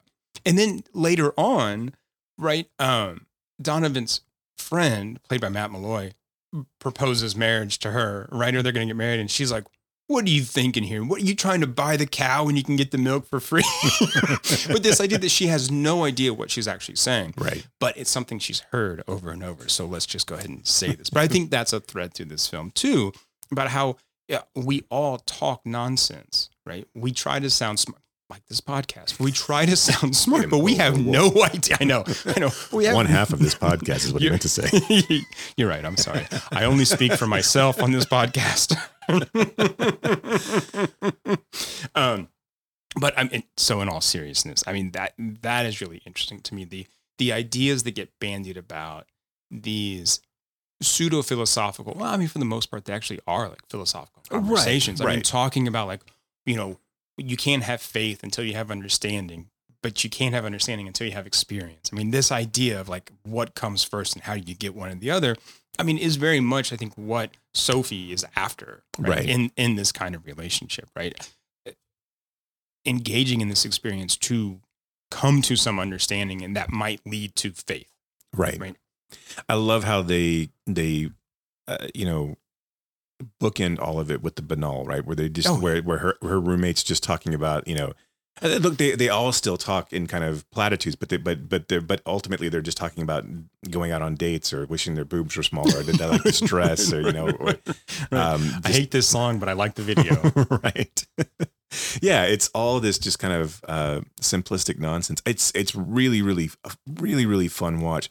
Um, I you know there are moments where I think um some of the you know I, I think it, it has a little Kevin Smith in a sense and, and like especially at the beginning scenes where uh, a lot of the you know a lot of the classroom kids clearly aren't are they either overacting or kind of overreaching with their roles. Um, there's a lot of like dialogue that's spat and and um, comes off as kind of forced especially when you contrast it with the two leads and the Matt Malloy is great I mean like so the, the- all of his regulars who know how to play in this world um but so that that that would- that's was like my, I got a little worried when I first turned it on because I was like, oh, okay, this is going to get a little rough here if this is how we're going to go through the entire thing. But then once you start to focus on Donovan and and um and then it just becomes Because everyone else just falls away. right, right, right, and it's smart too as well. I mean, like I- I would and I understand why he puts that in there. Obviously, um, I don't know what you do with that. I don't. I mean, it's like when, I don't. I don't know Oh, how no. you make that better. I No. guess is you just Yeah. go with what you have. Yeah, I mean, I think so, and I think you know, there's that one kid. I mean, really, who who has you know more than just like a shout, right? Right. And and but he kind of goes away and doesn't have to come back ever again. But I mean, I do like that. Like the the class is just they're all pissed off. Like somebody like screams or cries or wails in the back of the room. Somebody throws paper at him as he's writing on the board, and he just turns around and like throws chalk back with that. It's great. It's just a great, a great, a great moment. I had a teacher in grade school, in primary school, and I went to Catholic school. Um, but he would he would be writing on the chalkboard, right? Because this is back in the day, right. and if you were in, if you were talking, right, if you were misbehaving, he would turn around without even looking and, and throw the eraser at you. And so you always knew, right, who got in trouble in that class because they had chalk dust on them. I was hit more than once with that with that eraser. um, some of the dialogue in this is just so funny. Yeah. Um, they meet. So Donovan just goes into the bookstore where she works, and he just sits in the corner, like and reads, right? And then you know, eventually he gets kicked out unless he buys a book. right, that's what I buy a but book, yeah. but so after they're kind of seeing each other, he's in there reading, and she comes up, and he's like, you know, I missed you in class or whatever, and she's like, yeah, I overslept, and he's like, class is at two in the afternoon, and she's like, let's not argue, and he's like, but stuff like, I mean, and the fact that they can do this in such a dry, like straightforward way, it just makes it so much better for me. yeah i don't i i wonder i mean obviously it's hartley as the director and and and, and working with people that he trusts but like having all of them kind of come off as they're all acting in their own individual movies um is a feat in and of Oh, yeah. itself um especially as we get to simple men um because this one's got such a small cast that it really is a two-hander for the most part um for it's a you know a couple as you as you expand out but that's basically it Yeah. Uh, this movie uh, then gets i think gets a little bit more serious after they sleep together and it becomes clear that she's really only in it for the experience Right. um and then and and and she's writing a novel. I love that line. She's like are you gonna write a novel? She's like today or it's like so, you know. Uh, uh, but when they have when they're at the diner together after or the you know the, the, the cafe um and she's reading from her story and basically it's about him Mhm. and he turns it back on her and says now read it as a female. And she's kind of like destroyed by it. Not destroyed may Yeah. be strong but like and then and so is he and he goes back to his classroom you know and is talking about dostoevsky and is- and then write is writing on the board and then we pull back and it just says knowing is not enough Yeah. um and then we get her in the bookstore again um you know seemingly lost and trying to help someone or or you know Right. I mean, there's this there's this thread of existentialism through this through this film, and I think we see the two characters at the end. Sophie's in the bookstore where we saw her before, asking, "Does anyone need help? Does anyone need help?" And even though it's crowded, nobody wants help. Where we see Donovan laying in the gutter, literally, right? And a guy asks for directions, and he Right. realizes he doesn't know where to go on the ground, so he has to get up but there's this moment of feeling useful i think for him Right. that. and and so this idea of like what are we here for like what are we doing i think kind of goes back in different ways on these two characters um i mean this yeah the the film is so much i think about like what it is to engage with life right? Whether that's or i guess with love right? Or or engage with life or love. But the question of like what is it to be active? What does that mean? How do we do that? Um how do we learn to do that? And and then through that act of being active or like rather experiences i mean what does that what does that then add up to right and so sophie looking for these experiences is left asking the same kind of questions right right, right. right? yeah it, it, it, it's and I, I going back to like um you know had this been screened somewhere i i, I almost wish because he he does a couple of other shorts at the same Mhm, time like mhm. i wish we had the ability to or wish studios at the time would have been more open to to not anthologies because it's the wrong term but letting a letting a filmmaker release an, an hour and a half worth of material, uh, whether it be you know a certain number of shorts put you know shoved together in a in a Hal Hartley experience that there's no narrative thread between them, but uh, Wait, is that kind of what they're doing? Is that kind of what um, Wes Anderson is doing now on like Netflix? it seems like I it, but, but again, they're not they're not necessarily they're they're not tied together really. I Okay, mean, like so yeah. it's just it's it's you know they're just shorts in in this in this in, that exist on a platform at this point. gotcha. Um, and it almost seems like a eh, like again. I I think I I hate to be Ebert in this, but, but it does seem like shit that goes directly to streaming is just is a waste. Really, Yeah. It's it's um, weirdly gatekeeping in a way that doesn't make sense to me. And, well, it's uh, it's it's accounting at this point. right. Yeah. I mean, that's it. So there is no, and we've talked about this before, but there is no artistic sensibility in those decisions, right? It's not about art. It's about like, oh, this won't make money here, but maybe it'll make money there. And if it doesn't, we can write it off and bury it on the streaming service. right. Can I give you a couple more lines from this Sure, film that. I that I really enjoyed? Um, you live in books and ideas. You're a victim of theoretical abstraction. All distractions are demons. um, Donovan on the phone with Sophie. I wrote a poem for you, a really beautiful poem, but I spilled a beer on it and forgot what it said. and then they're in his his apartment and he's having a kind of like they're they're going to go to bed together and he's kind of having this realization that like it's all basically going to go to shit afterwards Right, i mean he, i think he knows this and he says to her i'll never be the same again but who cares kiss me and then our our wandering woman who who continues to ask people to marry to to marry her Donovan finds her at a gas station and proposes. And and of course she says no, right? And he's like, "But I thought you wanted to get married." And she's like, "I just wanted someone to ask." yeah. and I really this is something else too that's in this film. Donovan, like they just want attention of some kind, right? Right. Or of a certain kind. And and I just I like that being one of the last lines of dialogue in the film. I thought that was Yeah. was nice. She just wanted to be asked. It's good. It's good. Go watch it. yeah. It's also inexplicably hard to find these films outside of Oh, on the. Criterion Channel. Yep. Um, he released most of them himself, so uh, watch it while you can. Yeah, you can buy the Blu-rays. Most of them are. I mean, That's the, true. But Surviving Desires on Blu-ray. The Henry Fool trilogy isn't. it's sold out. Right. Um, it's out of print. I wish they would. Oh, anyway, but Maybe- everything else is available. Maybe we can so- call him and see what's up. Yeah, I'm sure he. Say. You, wait, were you guys the ones who talked about that that rescreening of one of my films in South Korea and it made twelve hundred dollars? You guys found that out? You guys are awesome. We are awesome. Okay, Simple Men. Tomorrow, the first good looking woman I see, I'm not gonna fall in love with her. That'll show her.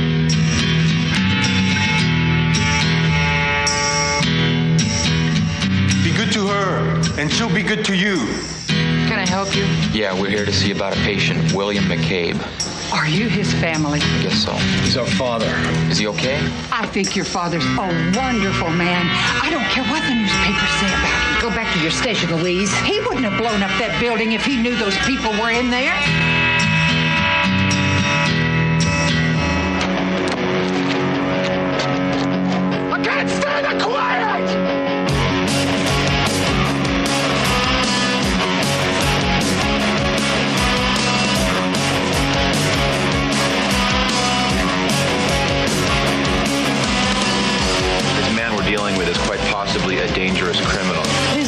A man dangerous anyway? There's no such thing as adventure. There's no such thing as romance. There's only trouble and desire.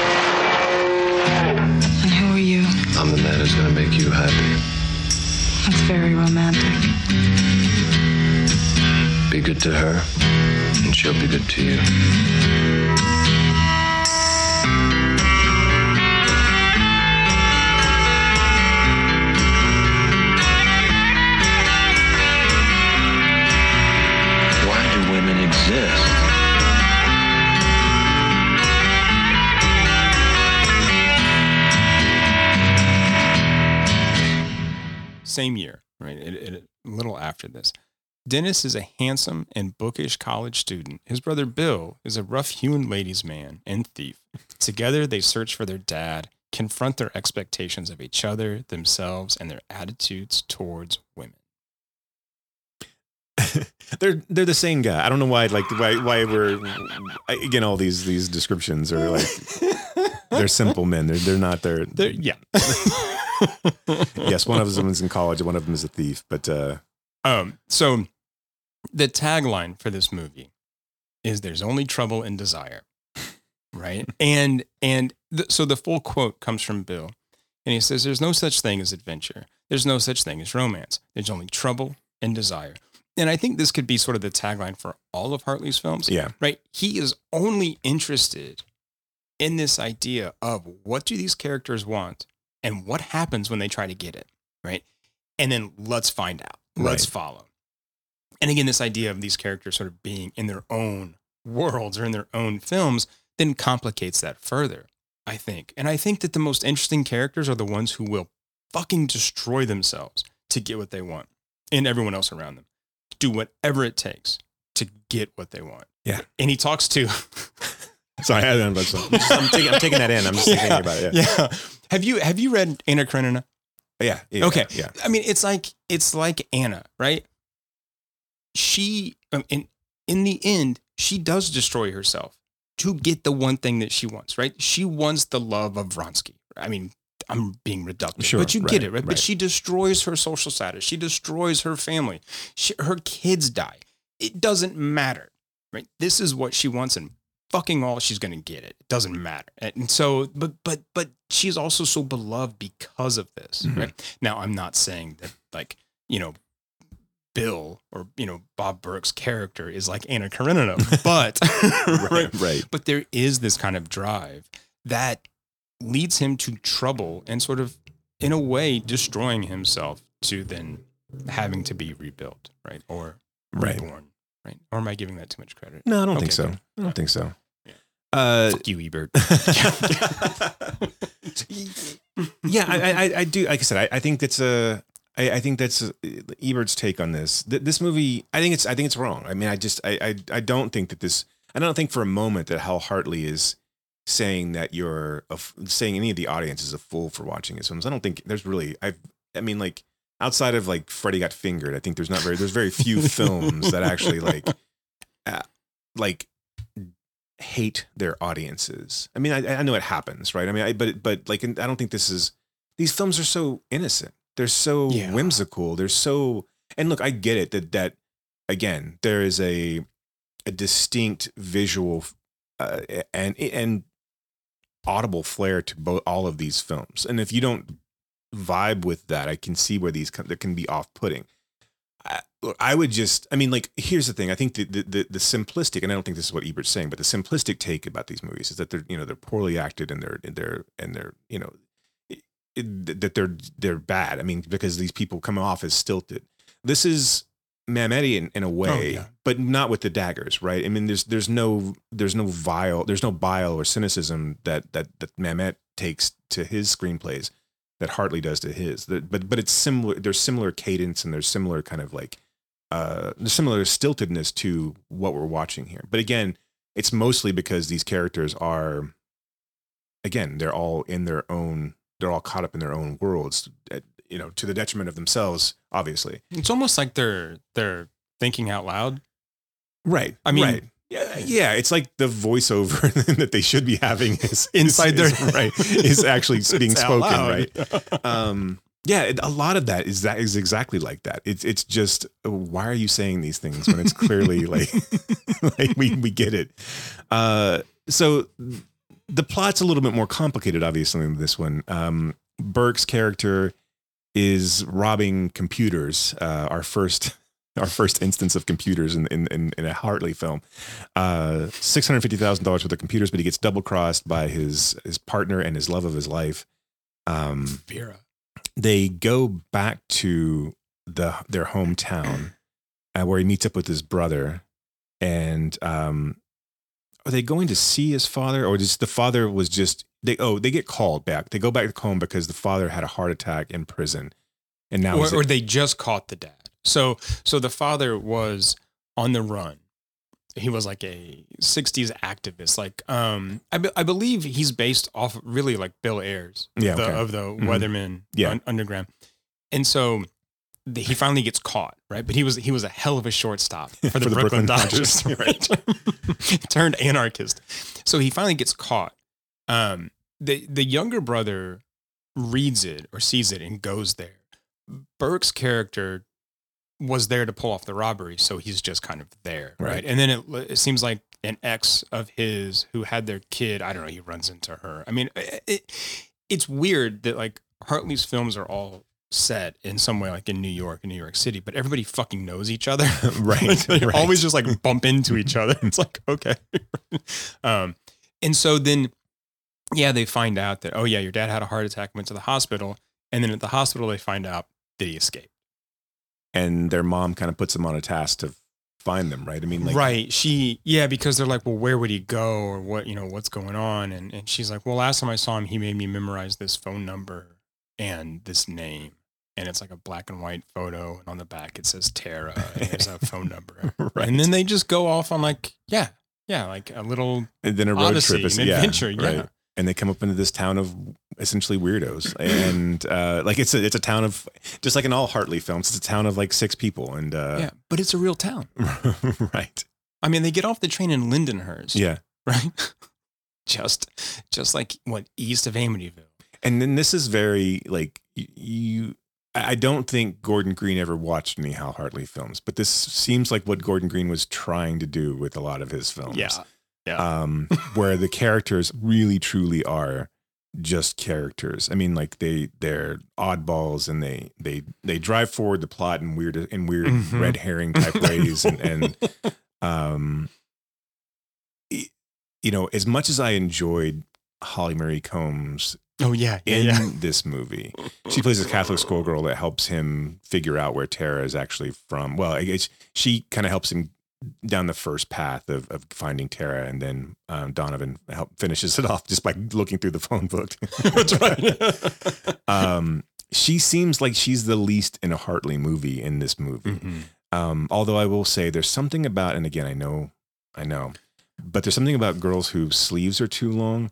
And like this was a nine, there was a '90s um, fashion thing where oversized clothes where they'd have to brush their hair back behind their ear, and, and the sleeves were slightly longer than they should be. Yeah, the collars are a little bigger. Yeah, Yeah, yeah. there was I there's something yeah. about that. Mhm, Um, And again, I don't want to be creepy, and I know it's too late for that, but just we didn't say exactly what that something was. Well, it's it's funny to me because that is such a thing too, like of of the fashion style for young girls at the time was just that kind of one the oversized clothing, obviously, but like that particularly for whatever reason stuck out to me is like just having those those specific jackets and, and shirt sleeves that were just a little too long, came to the middle of your finger, uh, not middle of your fingers, but like the beginning of your fingers. Uh, I don't know. Just- so we're we're learning quite a bit today. right, right. James Van Der Beek. Let's go back to him. well, one, we know that you have an obsession with Holly Marie Combs from from last time. Look, I don't have an obsession. I'm just saying that's the reason that a reason to believe is watch. All right. I mean, and then I was kind of going. I was like, I was when I saw her in this, and I'd forgotten that she was in this. I was like, what did she? I mean, like. Then it's funny to me that she wasn't bigger. I know. like, I was gonna. I, I, I, and again, it's not far be it for me to say that. Like, I know that Charmed was a huge show right? I mean, And like, I mean, and and so, and I know that she was on picket fences and like, Mhm. um, but it seems like, excuse me, it seems like she would have broken. Um, she had that kind of vibe and look and that that '90s cool. Like, why isn't she a Robin Tunney or uh, Renee Zellweger or Liv Tyler? Like, why didn't she get into She's a those? better like- actress than Robin Tunney. Oh, for sure, for Yeah. sure. I watched Empire Records to get today as well. Okay. So like that's the reason why she came up. But but like that that kind of like um that she looked like Yeah, Shannen Doherty or or Neve Campbell or like it seems like she could have gotten into those um gotten into a scream or gotten into a Yeah, she wasn't in the- anything. you know it- yeah it's bizarre that she, her movie career didn't really take off She was in Born on the Fourth of July. I don't remember I don't that at remember that either, but she has like a name, right a name character. Um, and then it's like all TV stuff. and i mean tv for teens at that Reason time to believe, would have Renaissance, Picket been- Fences. would have been probably fine right you're you're in your 90210s i mean like charmed was a huge show I, again it wasn't No, no, for right, me right. but like but being on a, a a show that runs and i'm sure it pays the bills really well because it's always on syndication um Yeah, I used to I used to watch it when I was at Ohio State, um, when I was in the gym, because they had all these TVs and they were all you couldn't really change the channel, so they were all just set to like ESPN and TNT. And so I'd, I'd go to the gym in the morning and it would just be like four hours of charm. And I would go like most days so I could like keep up. there's only like six shows that are that are actually syndicated right like as far as i know i've only like I, I- again on youtube tv you can watch friends you can watch the office. Any sort of flavor of law and order you can watch. Charmed is on there and then two and a half men inexplicably which how the fuck was that ever a show? And for so long. like like I, look i i know that that you know we we badmouth friends but friends mostly became flanderized really at the end and which is kind of like ruined it it, it, goes back and retroactively ruins the show Yeah. um and when I say flanderized, if you're not familiar with the term, that just means that they they all became like they all had character traits that that that's all they were at the end of this show. Joey ate and didn't share food. Monica cleaned and was uh, you know obsessive compulsive. Chandler was you know whatever. It is what it is. That that show became terrible at the end um, because they were all just one note characters. Like that's how Two and a Half Men started, and it was I I it- was it ever funny? Like I don't know. I I, I never watched it because I always just figured it was a piece of shit show. Um, what's her name? Melanie Melanie Lynskey? Lynskey. She was good. Well, I mean, but she's always Right, know. right. But that because that was like one of her first.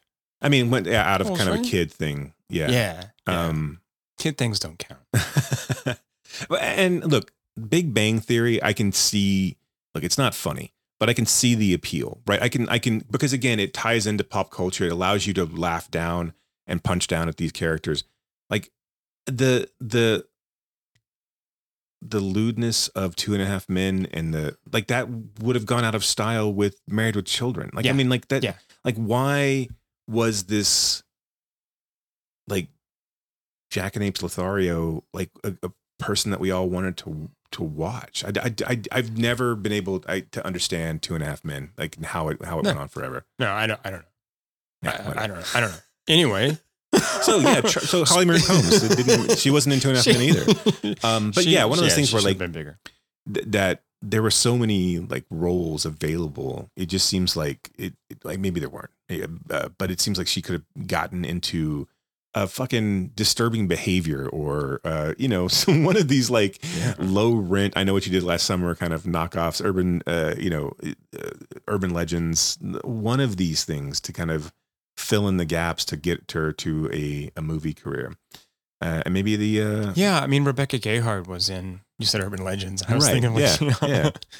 So uh, and yeah, so I don't know. Uh, but Holly, if you're ever on, you know, ever want to come on, Why Does Wilhelm Scream? There's an open chair. There's Yeah. not tonight, but there would be an open chair. We'd but we we will we will find. You can have my chair. I'll stand up. I will. Yes. Don't And worry. We won't bring up a reason to believe. I promise, and and, and we'll be very very respectful. Well, we might make a joke about. I don't know. Well, I definitely want to ask questions about it. Yeah. and like, how, I mean, but uh, but not not necessarily just the boob part. I mean, like, no, just- no, no, just no. I didn't, and I didn't mean we'd make reference to the boobs, but I mean we'd just make reference to her, the film her and her- filmography, yeah, right? I mean, like her whole yeah. entire career, whatever it spanned. I don't know. We find some pun with reason. I don't know. I, and that's maybe the thing is with in in this she is again not to be creepy but she is so alluring in this and like and she's good in this she's not Hartley in this Right. but I think she's good and I think it's one of those things where like um why didn't you know Kevin Smith should have picked her up and done something That would have been yeah. But I mean, I think she is interesting in this, and I mean, I know you say she's not Hartley, but I agree I, I I'm not I'm not saying that it's a negative really. I Oh, just, okay. I'm just because I mean, one of the things that I find really interesting about his films is how these you will have almost you know a character like this, and and where these like strange kind of enigmatic people just pop up and then they're gone, right? Right, right. And so I think she fits that mold really well, right? Yeah. And did you catch the guy, the motorcycle guy? Yeah. Yeah. Did you catch his name? Yeah, Ned Rifle. Yeah, Yeah, Ned Rifle. yeah, Okay. I just want to make sure everyone else is catching those Easter eggs. There's always like a Ned Rifle, which I find it funny because he's the one learning French, and then or no, he's not the one learning. He's the motorcycle guy. So the other guy's learning French. Okay, but this is Yeah. clearly But he's the one saying trouble and desire. right, Like, over right. and oh, yeah. over and over again. Yeah, Yeah, he's yeah. very despondent about that. uh, the, the but the, this whole this clearly has nods to Godard. I mean, like this the the sequence of the Bande à part dancing. I was gonna say, yeah, awesome. yeah, yeah. It's so Yeah. good in this too. I Like it's so like this. organic and like, but she's wearing the same shirt. It's so good. And like Elena, she's like she's kind of a French-ish. She's she's uh, Romanian, but like I love But- that line too. Where he's like one that's her real name, and he's like she's weird, and it's like well, how's she weird? She's Romanian. She's like how's that weird? you ever met anybody from Romania? no. All right. but and, and she has a kind of um Karina look to her Right, as well. right, right. But and I and I mean I fucking love I love that scene so much and the use of Kool Thing right Yes. by Yeah, by yeah. Sonic Youth is is perfect. Yeah. It's perfect. And and they're not really dancing with the song. Like, No. it doesn't but it just fits so well, well. and the way that he plays with the two guys dancing with her and like because in in Bande à part Mhm. it's so like they kind of fall in step and they do it like it's so well and but like donovan like they just they're terrible at this dance and they're like they don't really even want to be there but they feel like they're like there's this movie moment that they're that they know they're a part of and that they kind of reluctantly are taking p- place in Yeah. this kind of like a weirdly i don't necessarily know if it's meta or not but it's this moment of these are these people who re- recognize that they're characters in a in, in a story at least that they have to play along to this part. Yep. and it just comes out of nowhere. It goes it goes nowhere. It just completely disappears. Yeah. oh it's so i was la- i was laughing Oh, really really hard and i was just like i was so happy with that It was it's so great, and I you know yeah Donovan's like a little bit off from Yeah. um I forget his Dennis is the character. I forget the actor's name. same. Um he's just a little bit off, and then when the camera sort of you know switches to um Burke and what's her name? Karen Sillas, Mhm. but I forget again like I forget the character's name. Right. Um then you see Donovan like stare at them. And I just but that was such a nice like little moment because he's just kind of looking through his hair. Right. And he's so great in this too. I mean a Yeah. small part but just so good. Yeah. And and something else I love about Donovan where's and like beard well as well. I, he does. He does.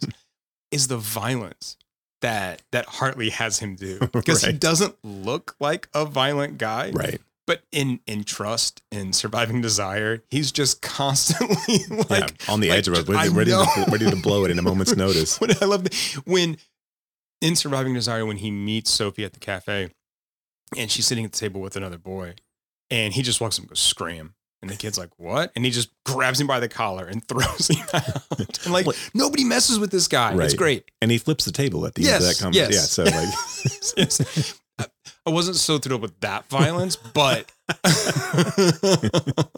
I mean, look, that's maybe on the verge of dating violence. Not- Anyway, no, but but and and in this one too, he's just an angry. right. He's just this angry. Well, yeah, he's been rejected, right? I mean, Yeah, so yeah.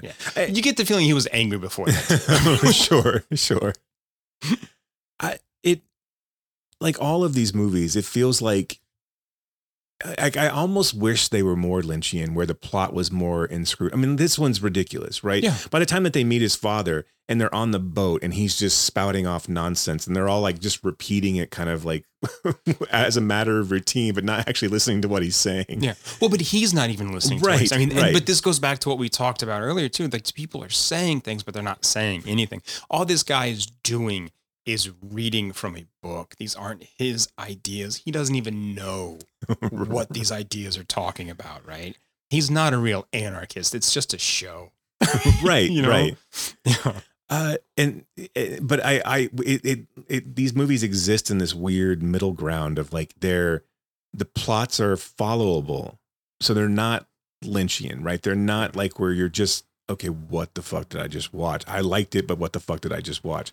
This one, I almost wish we kind of went a little further in that Mhm. that realm, so Mhm. I don't have to like because I mean the plots are so simple and non. I mean like, and and silly. I- It's I mean not that that's a bad thing. It's just it's it's funny to me that like trying to make sense or trying to to talk through this film, like because they both become involved with women in this town who are involved with their father who's on the run. Um, or at least one of them is. Yeah, yeah. but Um, the other one has a violent ex-husband who like just got out of jail. So there's that kind of yeah, Um, tension.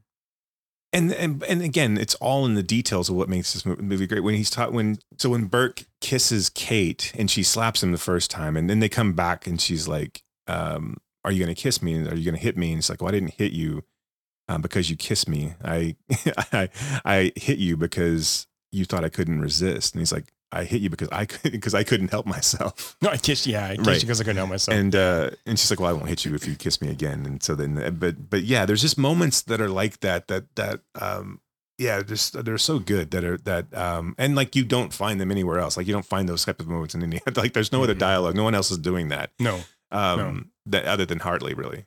and there's this. I mean, going back to going back to Burke, who who got double crossed by his partner and his and his girlfriend.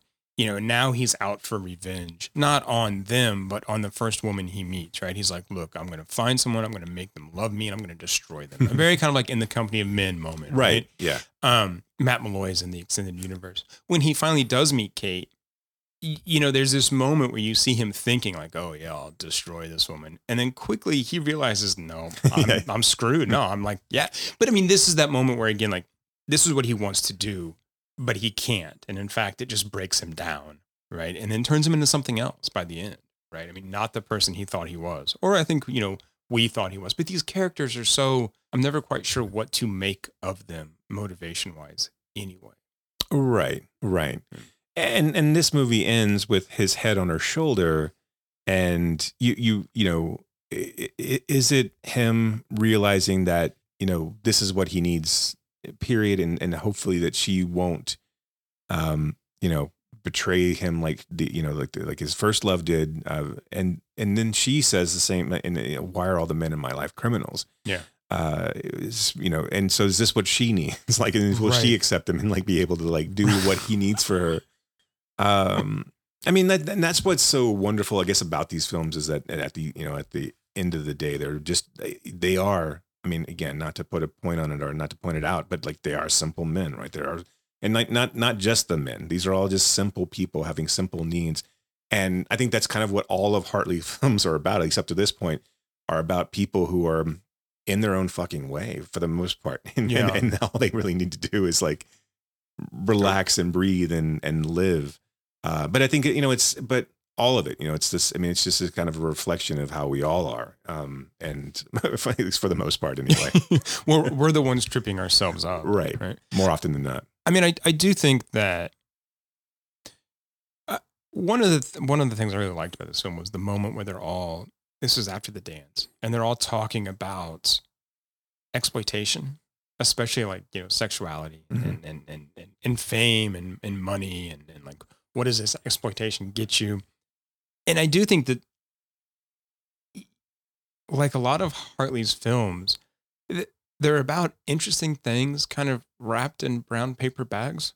Right. I mean, I just because there's a lot of like interesting stuff going on there, but they're just there's nothing showy about it, right? There's no ribbons and bows here, or like really even. I mean, the dialogue flair is because of the stiltedness, not because it's um Sorkining. Right. Right. Yeah.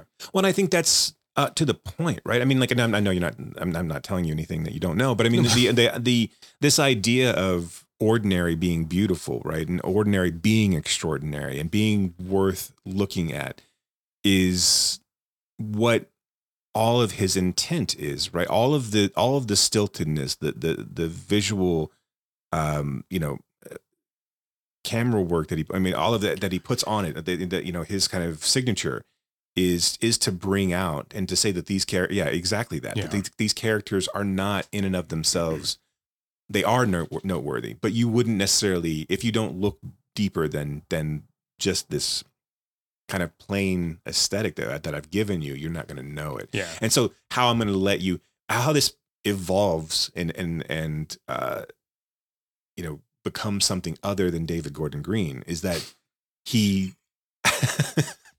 I just love that you're always like going back to kicking a dead horse. Like, man, I'm so glad this isn't another David Gordon Green scenario. Oh, I thought we might have D double G'd ourselves again.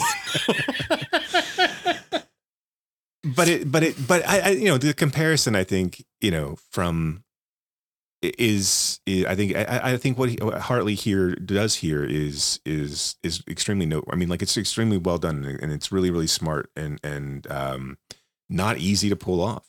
And if he doesn't put these people in these situations and have them speak, speak this dialogue, I don't. I think we just see this as a as a. Obviously, these these movies aren't these aren't notable movies. We're just like, Right. okay, whatever. right, right, right. And I mean, I you know, going back to something you said, I mean, I do, his composition style is is just wonderful. Yeah. and the way that he works with his DP, and the way that they sort of pair colors together, I just think is uh, it.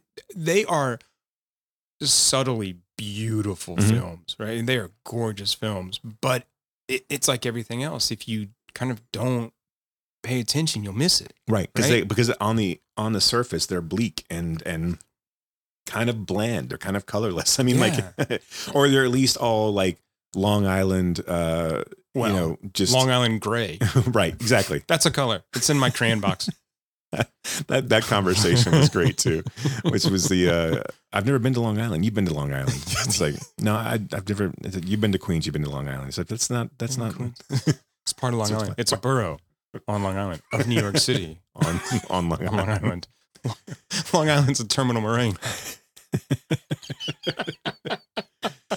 Uh, and the repetition again, again with Donovan and Burke, and the repetition here, like like we saw in Unbelievable Truth and and Trust, right? Of the back and forth, like go, go to bed. No, I'm not tired. You have to get up early. No, I don't. You've had to, and th- Right. I forget exactly how it goes, but Yeah. that that is like repeated three times back, and it's just I love. I mean, I just yeah, I'm kind of going back to to Ebert. This idea, like if you're here for sort of plot and story, i- this isn't for you. I mean, not really, right?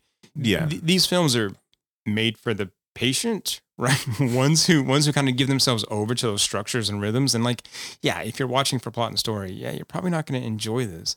I do think that these, I mean, but I don't think they fall into like this ethereal like No. realm of like a Harmony Korine or like these like other kind of like or like a Gus Van Sant like mumblecore nonsense that that he did for a minute there. No, no, right, right. I don't. No, no, I don't. I don't either. Right. But I mean, I just, I just like if you're, I think Ebert is very much a story guy.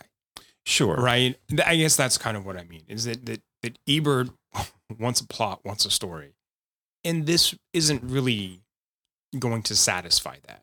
Right. Because, like you said, it's so simple and, and also like ludicrous in a way. So, so, like, if you're looking for plot holes, you're going to find them.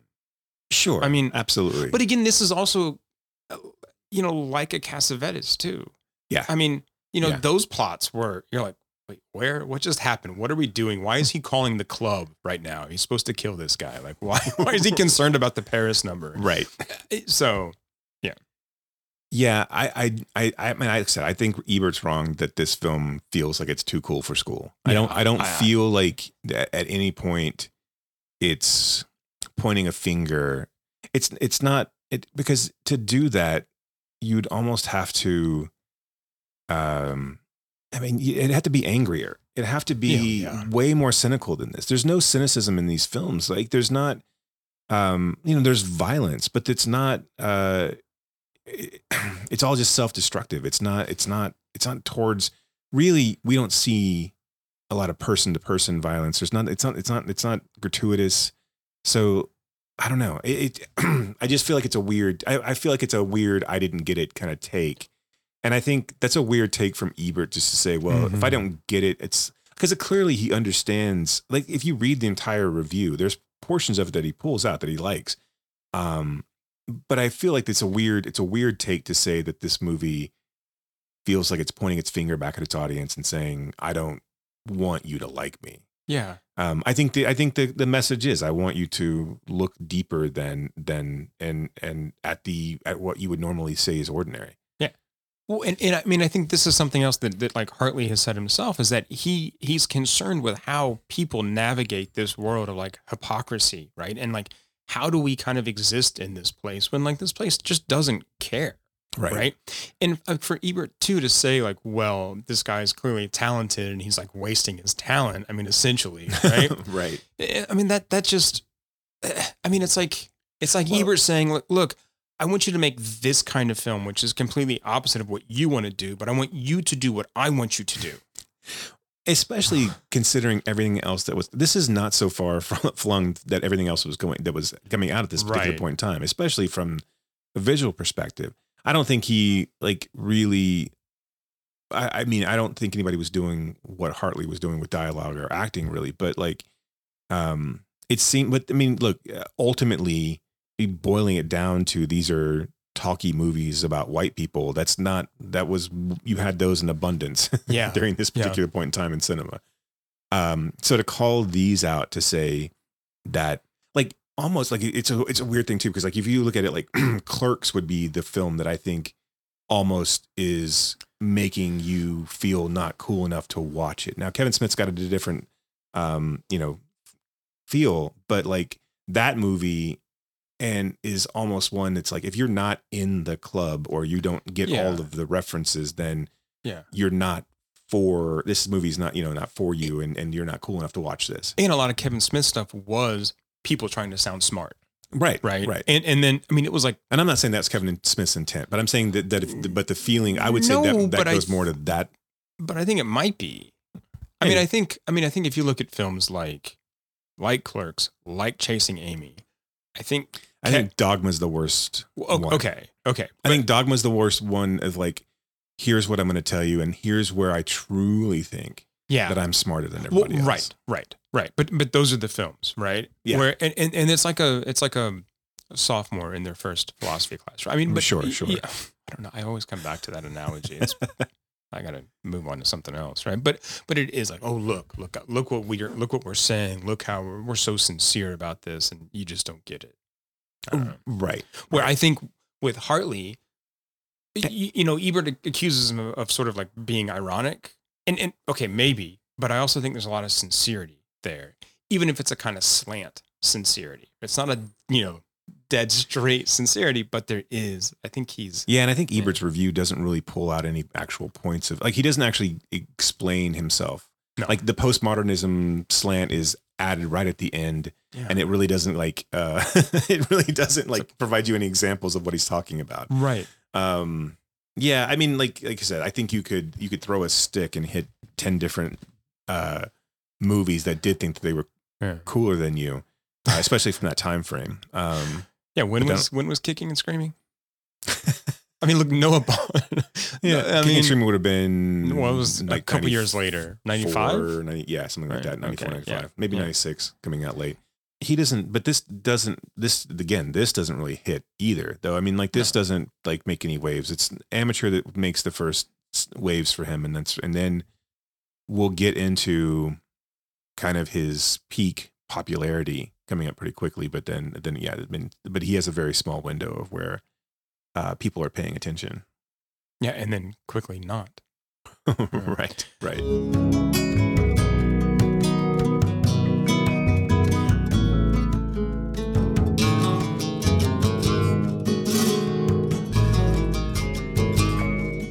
Uh, so yeah, what's up next? We've got Amateur's the next long film. I'm not sure what's next after that. If it's um uh, flirt. okay, so Yeah. two solid ones. So yeah, amateur flirt, and then Henry Fool. I've purposely not like watched it again yet. So I, because I, I one I like to watch them a little closer than when we're actually recording because if I don't, then I'll I feel like I Forget. might forget Yeah. things. But well, um, and I think well, you watch a lot more movies than I do, um, but I think we're both kind of watching other things on top of it, and then things start to bleed together, and I forget stuff. right. Do we know who's directing um, Beverly Hills Cop four yet? No, no. So you Um, had- here. Let me see if I can. You Find had Martin Brest, uh, Tony Scott, and then John Landis. I think directed three, if I'm not mistaken. So I'm interested to see. Those are all big names. It might not have been Landis. but I think there was a big name attached to Beverly Hills Cop three. Mark Molloy. Who the hell is that? I don't know. um, let's see. What else has he done? Yeah, it was John Landis. Okay. Um, Mark Molloy. Boy, nothing. Um, Apple at work. Ooh. So some shorts, I think. Apple iPad homework. So some big heavy hitters. Nissan. So, Johnny yeah. Walker. So So, commercials. Right. So he's Okay. a, he's a he's a known name in well, look, world. you have to start somewhere. Let's not. And you know, I mean, Martin your, your boy David Fincher Tony Scott, started. John Landis. I know. And I know, and know. look, no one no one remembered Beverly Hills Cop three because one it was PG thirteen I think, but like Right. um But I who- watched I mean, I watched part one again. Um what after after I told you that? Like, well, I was doing work for Reelhouse and like I was looking at YouTube movies that were free with ad like free, you know. Yeah. So I was just kind of walk and like I so Beverly Hills was one of actually all three Beverly Hills Cop movies are on there free with ads, which is a terrible way to watch them, but whatever. I just needed something to like in the background noise. But Beverly Hills Cop one is still a pretty good banging oh movie. It's yeah. I mean like yeah. and why is it so sexless though? uh, Like why why is Eddie Murphy not interested in sleeping with anyone in that film? any of them really like he doesn't do it in like in- I in- know. But I, haven't watched like two and three in a long time. I have, I But- look. I saw three in the theaters, and I don't think. I mean, like, I haven't seen it since. So, um, But I it, it always like when I there's watch not even any like, females in like, there besides the one, the, the one character. gallery. where- Yeah, yeah, yeah. But, But- there's like a well, and and the chief's daughter, the cop's daughter. True. it's such a. It's hard watching those back to back because you. It is such a hard like contrast into like Eddie Murphy now being cool with those guys. Um, uh, especially the chief because they take such a beating at, during uh, uh, the first one. Yeah, the, the the first one has a has a, a strip club scene, and that's basically it. and he's Um, not even that interested. He's there to like distract the. I mean, he gets the girls to distract like the other. right anyway. right right and like almost every other action film i guess 48 hours didn't really have i don't remember now i can't remember now Well, if there was- 48 hours. He that's all he talked about was getting laid. I mean, it was like But yeah, right. constant. but like but you i mean i'm just talking about like lethal weapon had sex scenes in Mhm, them mhm. um i'm trying to think of the other big like action films of the time that were kind of in that same kind of city cop vein yeah almost all of them probably would have had at least one like at the beginning uh sex scene or nudity Something. scene or something but yeah yeah beverly hills cop is kind of like a really a, it's almost like a weird like triple bro movie kind of thing that's Right, going on right. um but uh yeah i can't i don't know like it's a for a while i i i, I feel like part of me is like kind of excited about part four i do think i i would like but i don't think he's gonna i don't think it's i don't think he can do it. I don't think that murphy can go back and be 1980s early 90s murphy anymore. I don't think that there's i don't think you can recapture that. I don't i, I didn't I, I probably started to watch coming to america which again can we fucking stop? But uh with and but i didn't finish it or i did because it's um but no. i don't I, I think it really would be very difficult for him to get out of uh, kid mode Murphy, and because he's still doing things like Candy Cane Lane and like the, the so to come in like for a hard R. Not that not that Beverly Hills Cop one or two were really. I mean, they were violent, but they weren't like.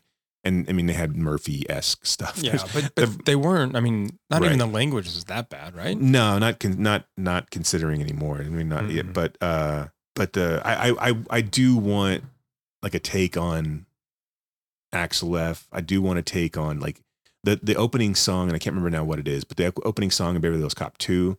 Like Beverly Hills Cop Two feels like such a Tony Scott movie. Mhm. It's so Mhm. like almost Michael Bay, but like you know, it's just it's like there's so much taken Right, up, and like it's so right. like it's so Miami Vice, where Brest was like really kind of focusing on like the Detroit grittiness, and even like the LA stuff was like laughed at for the most part. So like all of the LA, like once he gets into LA and he's uh, talking to Maitland and stuff like that, that we really it's all. It's not quite Scarface, but like it's but there's like that really kind of ugly Yeah. mafia tint to it, and so you're then you get into like a police procedural, and like the only thing that it's like really kind of glamorous is when he's in the Beverly Hills Hotel, which is funny to me because like they're talking about like it's two hundred and forty dollars a night for their big suite. I'm like, Jesus Christ, come on, like whatever. That's like the Motel Six over here. No like, shit. these days. Like That's cra- it's crazy, right? I mean, uh, it's funny too to I don't want to tell you what my hotel's going to cost in Tribeca. Like, a young Damon Wayans in uh, Beverly Hills Cop One being the buffet uh, Yeah, guy. yeah. It's like just take these bananas. Just go ahead. He's clearly playing up the you know the gay Damon Wayans character, Mhm. but but I I'm I part of me holds out hope to like I to, for nostalgia's sake that that maybe Murphy can come back and can capture that, but like Matt Malloy directing it. I know that's not his name. I know Mike, Mike, Mike, Mike, whatever. Well, Matt Malloy's the, Mark, Mark, Mark, Mark Molloy, M O. Yeah, don't. I mean, don't look. We just don't put Matt Malloy in this category. There, there is no. Yeah, there, there's no extended universe there. but I but here's one of the things that that always like strikes me about these movies, right? Is that you know that there's there's got to be a script floating around, like from '96 of Oh. a Beverly Hills Cop Four, Oh yeah. or like a killer like Shane Black, Axel F. Like why? Like here's the thing: why call it Beverly Hills Cop? Why not just Call call, it it Axel Axel, F. F? You're welcome, Hollywood. How badass would that? that? Because that's how you know I'm serious. it's also screaming after dark. that's, that's right. That's how you know. We usually record in the daytime. but yeah, call it Axel F. Like, why wouldn't you call it Axel F? I don't need to know if it's Hills. Like, eh, like let the kids do some research. They get they get they got it all at their hands these days. They they can just type in when it's the same Or just call it writer who's done a bunch of like With Zack Snyder stuff. where Sorry, the where the I'm where the A is a four.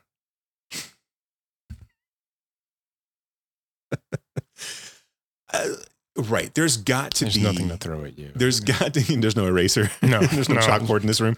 There's There's a where's a whiteboard?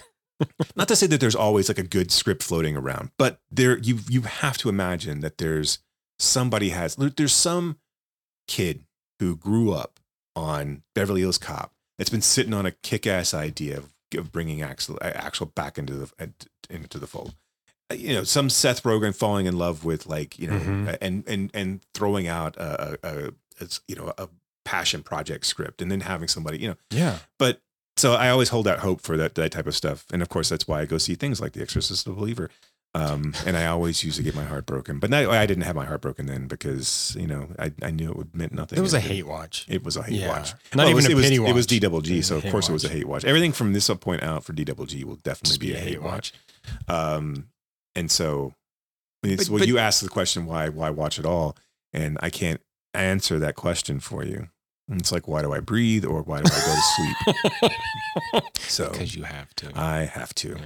I do it. I put myself out on the line for you guys. Um, but I hold out hope.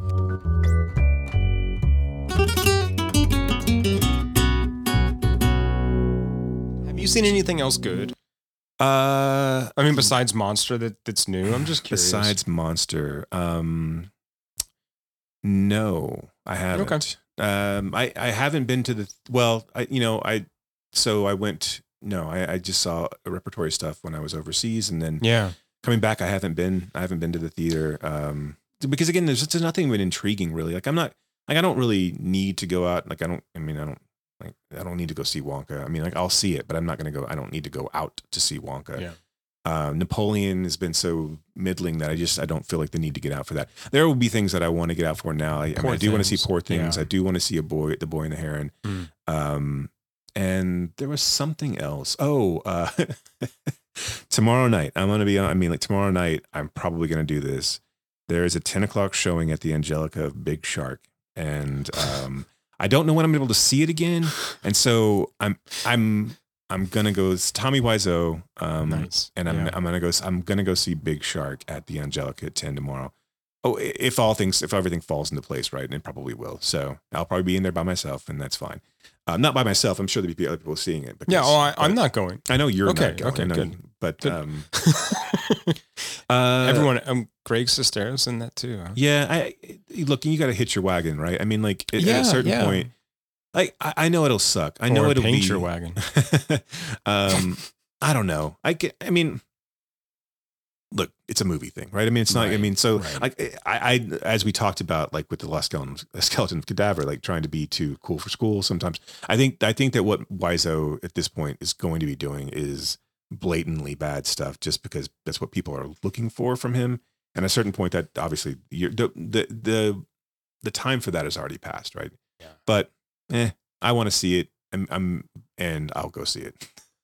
And and I hope you enjoy it. I hope that it's everything your heart desires. Eh, It'll be look. The worst time spent in a movie theater is usually better than, than most of the other times that I'm not outside of a I- I was wondering, like, where this was gonna go. right? But look, there's something there, there's something about the hope and the promise that when the lights go down and you've got a giant diet coke and popcorn that I mean like every movie is good before it starts. Um and so maybe maybe Are this you, will be are you auditioning for the new Nicole Kidman trailer? somehow Big Shark feels good in a place like this. I, yeah, actually, I would. You know, and here's the thing about that one. I don't know why they they've they've teased doing a follow up to that, and I'm not sure. I, people would lose their fucking minds the first time they saw a new version of that. I'm not sure why Don't it's they taking so have long. several? I don't I thought so. they did, Oh, maybe they, maybe they did multiple ones at the time. I, I don't know. I haven't and like that. different length ones. Yeah, I don't know. I mean, but get come on, Nicole. Give people what they want. I know. BMX Bandit is two, and an extra AMC intro. God. When did when did trailers start to become like 25 minutes long? Oh, I mean, when was that? I don't. I mean, I don't look. I here's the thing. Like, I enjoy becoming attractions. I really do, or at least like before I get there, I do. I'm like, I don't want to miss the. I don't want to miss the, the previews, the trailers, and then halfway through, I'm like, fucking come on, start the. it's got to be contractually Oh, obligated right, because right, because, right, because for the theaters it's it holds no benefit, right? No. Um, it's not even really an advertisement. I mean, like it's not an Well, advertisement do for the. advertisement. Like, you know, Sure, but that's yeah. that's sold prior, and Right, that's, that's running like thirty minutes prior to the Yeah. movie, which I get. That's fine. I don't care about that. I mean, like it's screen and it's captivated time. Fine. If the movie theaters can stay open because you're selling me, you know, you you've got Sure, great. Maria Menounos selling me Audis, whatever. I don't give a fuck. I mean, fine. Mo- whatever. Move, move, move, what is it? Movie. Mo- yeah. um, did you hear? I know I don't have how long we've been talking, but did you hear that? That uh, um, so movies like theaters are desperately trying to get um, intermissions into. Oh, uh, killer. well, not only killers, but just movies in general because they they they so need long. the well, and they need the concession, and so like Mm. running a two and a half to three and a half hour movie is killing theaters because uh, you're taking up space for other films, and if you had a break in between, people would go and refill. Although, I mean, for the most part, I think most places actually give you a free refill of popcorn and and, and Well, don't think you because they charge you nine dollars. anything. but they have to though Why do they have to? Because the because there's no that's how they make their money. no, no, though. I understand this, but like they didn't always. It was look, Right, look, but- look, but- but also 19, this- 1990 dollars, right? Popcorn was not nine bucks. Like a regular bag of popcorn was not nine fucking dollars back in like nineteen or whatever What that would have about, like, been. inf- deflated for or, Yeah, you know yeah. adjusted for deflation. yes. I'm, so I'm like, popcorn was not always that expensive I I mean at the movies. I don't know if the if the if the rake is not as good anymore. Um, well, I mean, in this case, you don't have people going. I mean, like, look at the like. We're not going to the fucking theater. What? No, well, not okay, right. I mean, if, Well, we, if we're not going to the theater, Yeah. Well, no, we we do. Don't. I mean, we go. Our preference is to go to the theater, sure. right? And I mean, I think I would rather see most things on the theater. But yeah, but look, I mean, this is. I mean, tickets are fine, right? But I mean, it is. It's like going to a fucking basketball game or Well- a baseball game or a football. I, I just like it. It becomes like cost prohibitive at a certain point, and so I think it's a. I think it's a. It's it's it's. Uh, and why I don't. are you I don't. defending capitalism? I don't. I don't know. I, I'm I'm not. I, I don't know that. I don't know. the- I don't know the exact economics of it all. But I don't. I do think it's a. It's a reflection of uh, this eating its own tail. Like because theaters, we don't have single. We don't have four screen theaters anymore. right. We don't have like. We don't have. You know. We don't have smaller theaters. Once we got stadium seating, and every screen, every theater had to have 30 screens in it. Now they've got to figure out how to fill all of that Mm-hmm. and to employ all of that. And so now, I think what you're seeing, though, I, I, I mean that that is just a, it's uh, you know, it, it- the things that are staying alive at this point are are trying to figure out how to extract more money out of you. And so, like, it's I don't know, it's it, it sucks. It sucks. Yeah, I get you. I mean, but Yeah, I, I- mean, look, I'm gonna go, but uh, but yeah, I, I, I- I- at a certain point, you get no sympathy from me, right? At a certain point, theaters don't get, oh, well, we have to do this. We don't like, do you though? Like, do you really? Or are you trying to like make up for other bad choices that you made somewhere in the past that you're trying to put off on me when you tell me not to buy a latte every day? right. You No, I avocado mean- toast motherfucker. Right. but I mean, I, you know, I mean, I, I joke, but I'm also half serious. And I know we've had this conversation before, but it just pisses me off to no end when places like, well, we have to raise our prices. It's like, well, you, you don't. Yeah. Yeah, the overhead on these places, and there's no like coming back from it. I mean, there's no Oh, right. like, and I understand. Yeah. like like you think about it like you know when you used to go to the mall to see movies like there would be a like a four screen outside of Yeah. the mall right Yeah. you would just yeah, and- it'd be in the parking lot. right, yeah. right um and all of those are gone Um, all of them are gone Well, no, and I was just as you were talking about that, I was just thinking like when I was, you know, growing up, there were like within like 10 minutes, there were four, you know, like three screen theaters. Right. Right. Um the, and, and there's just yeah, none of those anymore. Now it's nine, it's eight, it's Yeah, and that's what's that's what kills me about like I said when we were when I was overseas like just the the, the, the those still exist Yeah. there's still a five screen a four screen you know and and you know they're wonderful and yeah this idea of trying to like like the AMC 30 over in Mesquite or the or the, it's not the great the, the AMC Grand which is not the AMC Grand anymore it's a Studio Movie Grill but like 24 screen I mean like you can't fill that there's not 30 What? fucking movies anymore. right. I was gonna say And so now what they're doing, and again, maybe this is kind of smart, but I mean, now you're seeing a ton of like Bollywood films Mhm, and then mhm, Spanish language films like that are, that are, or films that are uh, dubbed or, um, you know, subtitled in Spanish, which I think is smart. I mean, uh, but to get into a different audience in. Um, well to be inclusive and to yeah. and then you're filling it out with, like I said, exploitation films. So I mean, it's like it's just, uh, which are weird, like inex- like if, that. I don't know how I don't know how many ever knows about those. I guess I'm not on the There's so I know, there's so many. not on the underground Christ Railroad. Exploitation. I still love that. I think that's just brilliant. But Wow. yeah, so I don't know. I mean, I think, uh, I, and I don't know how they ever come back. Like it's to me, it becomes a price point where you you how how how do you make it palatable? Um, and I don't know. I'm not sure. I'm not sure it can sustain itself. Yeah, and I think I mean it's not just movies. It's it's lots of stuff like this. I mean, I think it's you know concerts too. I think it's sporting events. I think it's other live events um, where it's just nobody wants to go and nobody can afford it. Yeah. Yay! Well, yay for us! Yay! happy- Yay! yay! World! Yay! Movies! It's great. Well, look, I mean, we we constantly chirp, not us. In general, we chirp about like what's the point of art? I mean, so all, all art has to make money, which again, I mean, you've heard us say, or at least heard, you know, heard me say, like, that's bullshit. That's bullshit, right? And I'm very much this like art for art's sake kind of kind of mindset where fucking make it. Who cares if it makes money? It doesn't matter. But we're so far kind of down this rabbit hole of now everything has to have some kind of ROI, right? right. Baked into it. Right. Or, or or we're just gonna, you know what? We can save more on the tax write off, you know, than than we'll make at the theater. So we'll just like can it. Right. And I know that like, you guys put all this hard work into this this film, right? But who gives a shit? Sorry, it's a business decision. What's what's what's uh, and and, Yeah. and so I didn't do a recommended if you. Of course you thing- didn't. Well, here's the thing. No, I'm kidding. No, I mean I'm like joking. this is a joke. difficult to do now because one, I want someone to like edit all of Hartley's movies into one like gigantic Oh my God. 11 hour Wouldn't film. that be amazing? because they are like I'm not saying they're all the same film. No, no, no, but all these all- guys live in the same universe. Oh, they all, yeah. all of his characters live in the same universe. They all know each other. yeah, they all live next door. Uh, and, and so it's very difficult to do I recommend it if you like over multiple Hartley films I know, because I like w- they're one one they're part and parcel, right? So it's not like I can give you something for Surviving Desire and for a, or, you know for Simple Men. Yeah. Um, I, I, I can give you what I yeah, please. Um, so for Surviving Desire, I did um, What Happened Was Mhm. the Tom Noonan um, Yeah, yeah, yeah. film with Karen Sillas in it, yeah, um, who was in Simple Men. But yeah, so I did that. I did that one.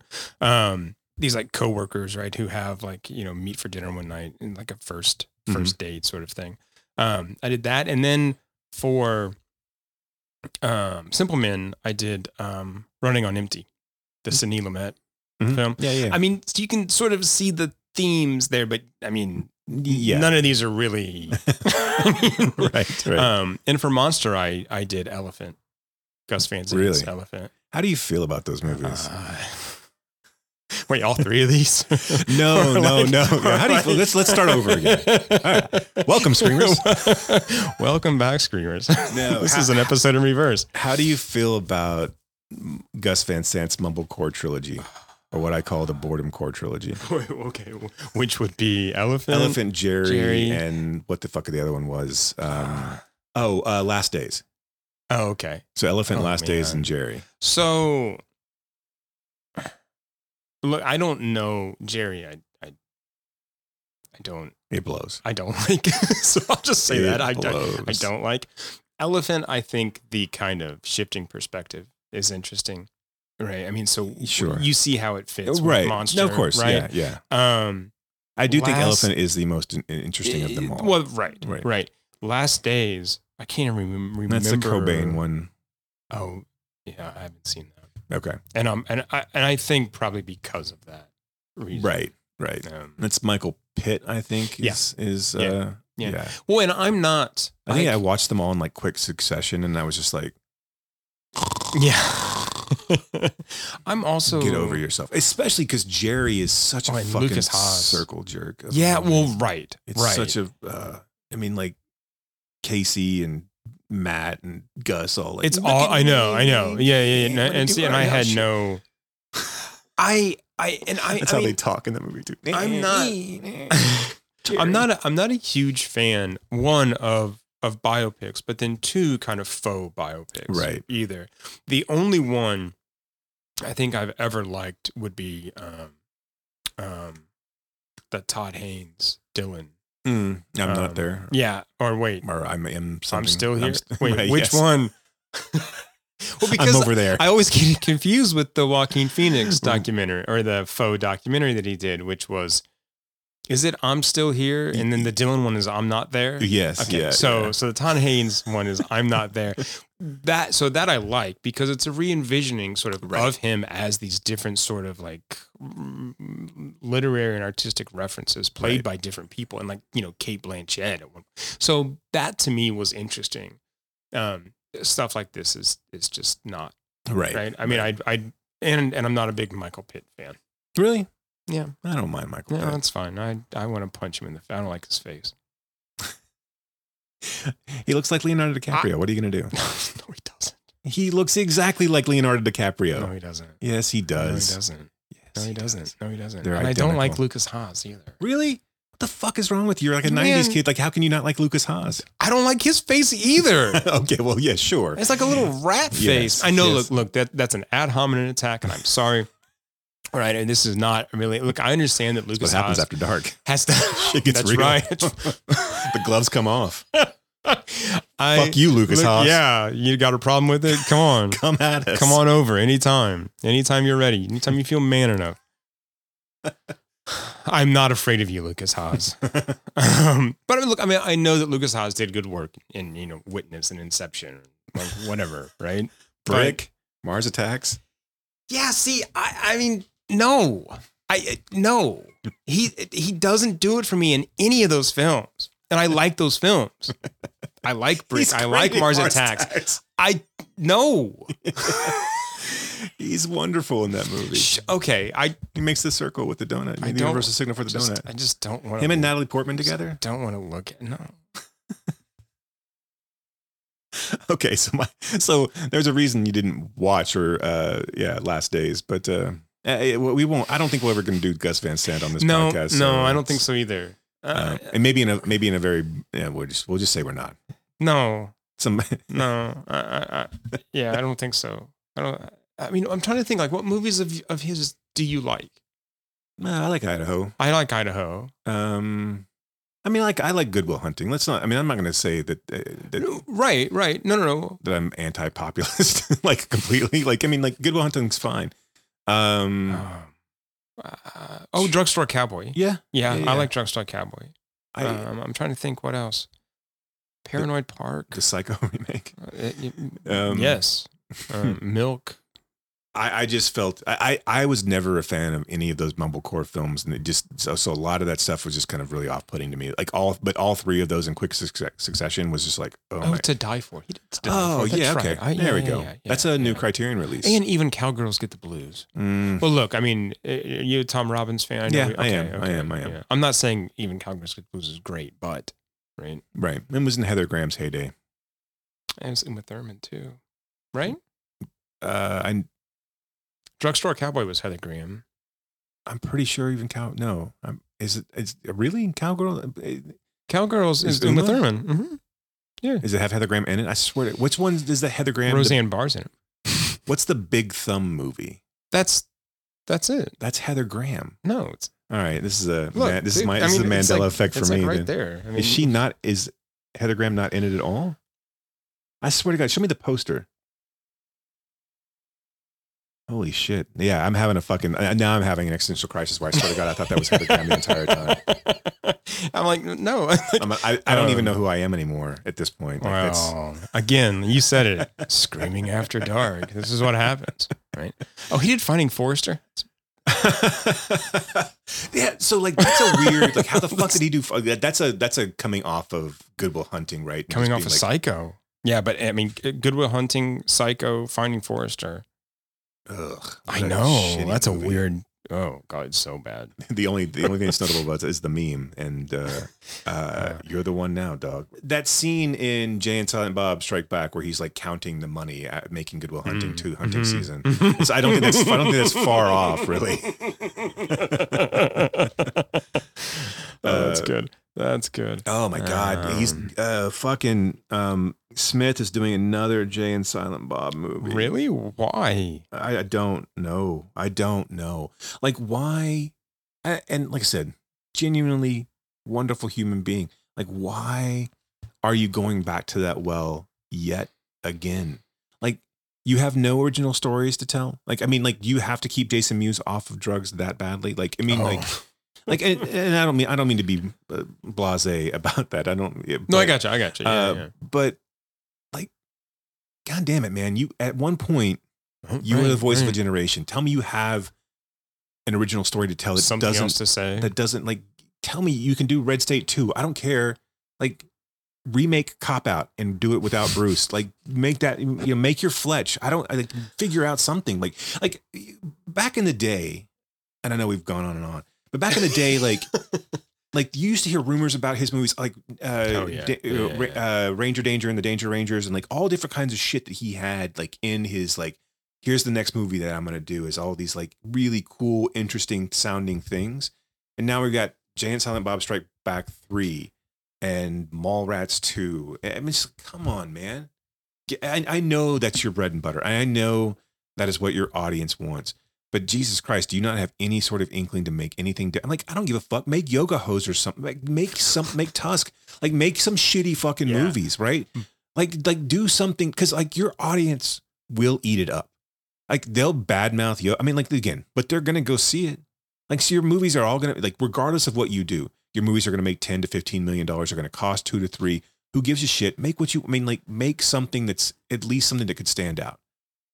I, I don't understand rehashing the same fucking jokes you're gonna uh, tell over and over again. What what story is there to tell for Jay and Silent Bob Strike Back three?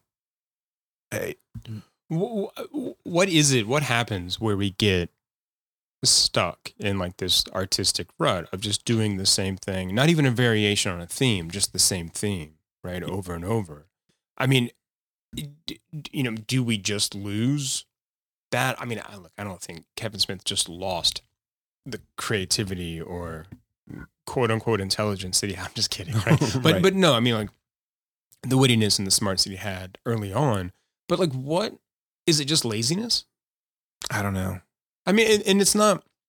I mean, maybe, I'm using Smith as a stand-in, right? I mean, for like for like ar- artists that do this over and over and over again. I mean, look, we could even argue that Scorsese's done it for a few films, right? And so I don't want to just you know bash Smith here, but uh, yeah, it's like I just I, I just feel like those like for for a guy who was like you held him up as as you know as like the, the new voice for him to go back and to do the same movie this is not Rodriguez doing Desperado. This is this right. is you're rehashing jokes.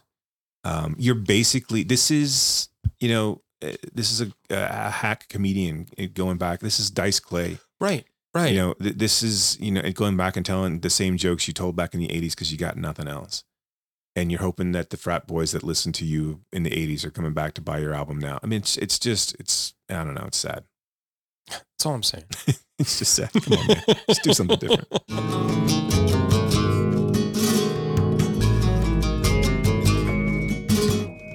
is that? uh, I think that's Are it. you done? I'm You- done. Okay, I'm done. okay, okay. All right. I mean, a little bit more on Van Der Beek. Just, just, no, I'm just kidding. I was going to let you keep going. Jason, anything else you want to add today? No. Tonight? No, I think that's it. I'm good. Okay, well, what do I say? Line. I forget. I forget. okay, well, until next time, thank you for listening. And I do not want your scream.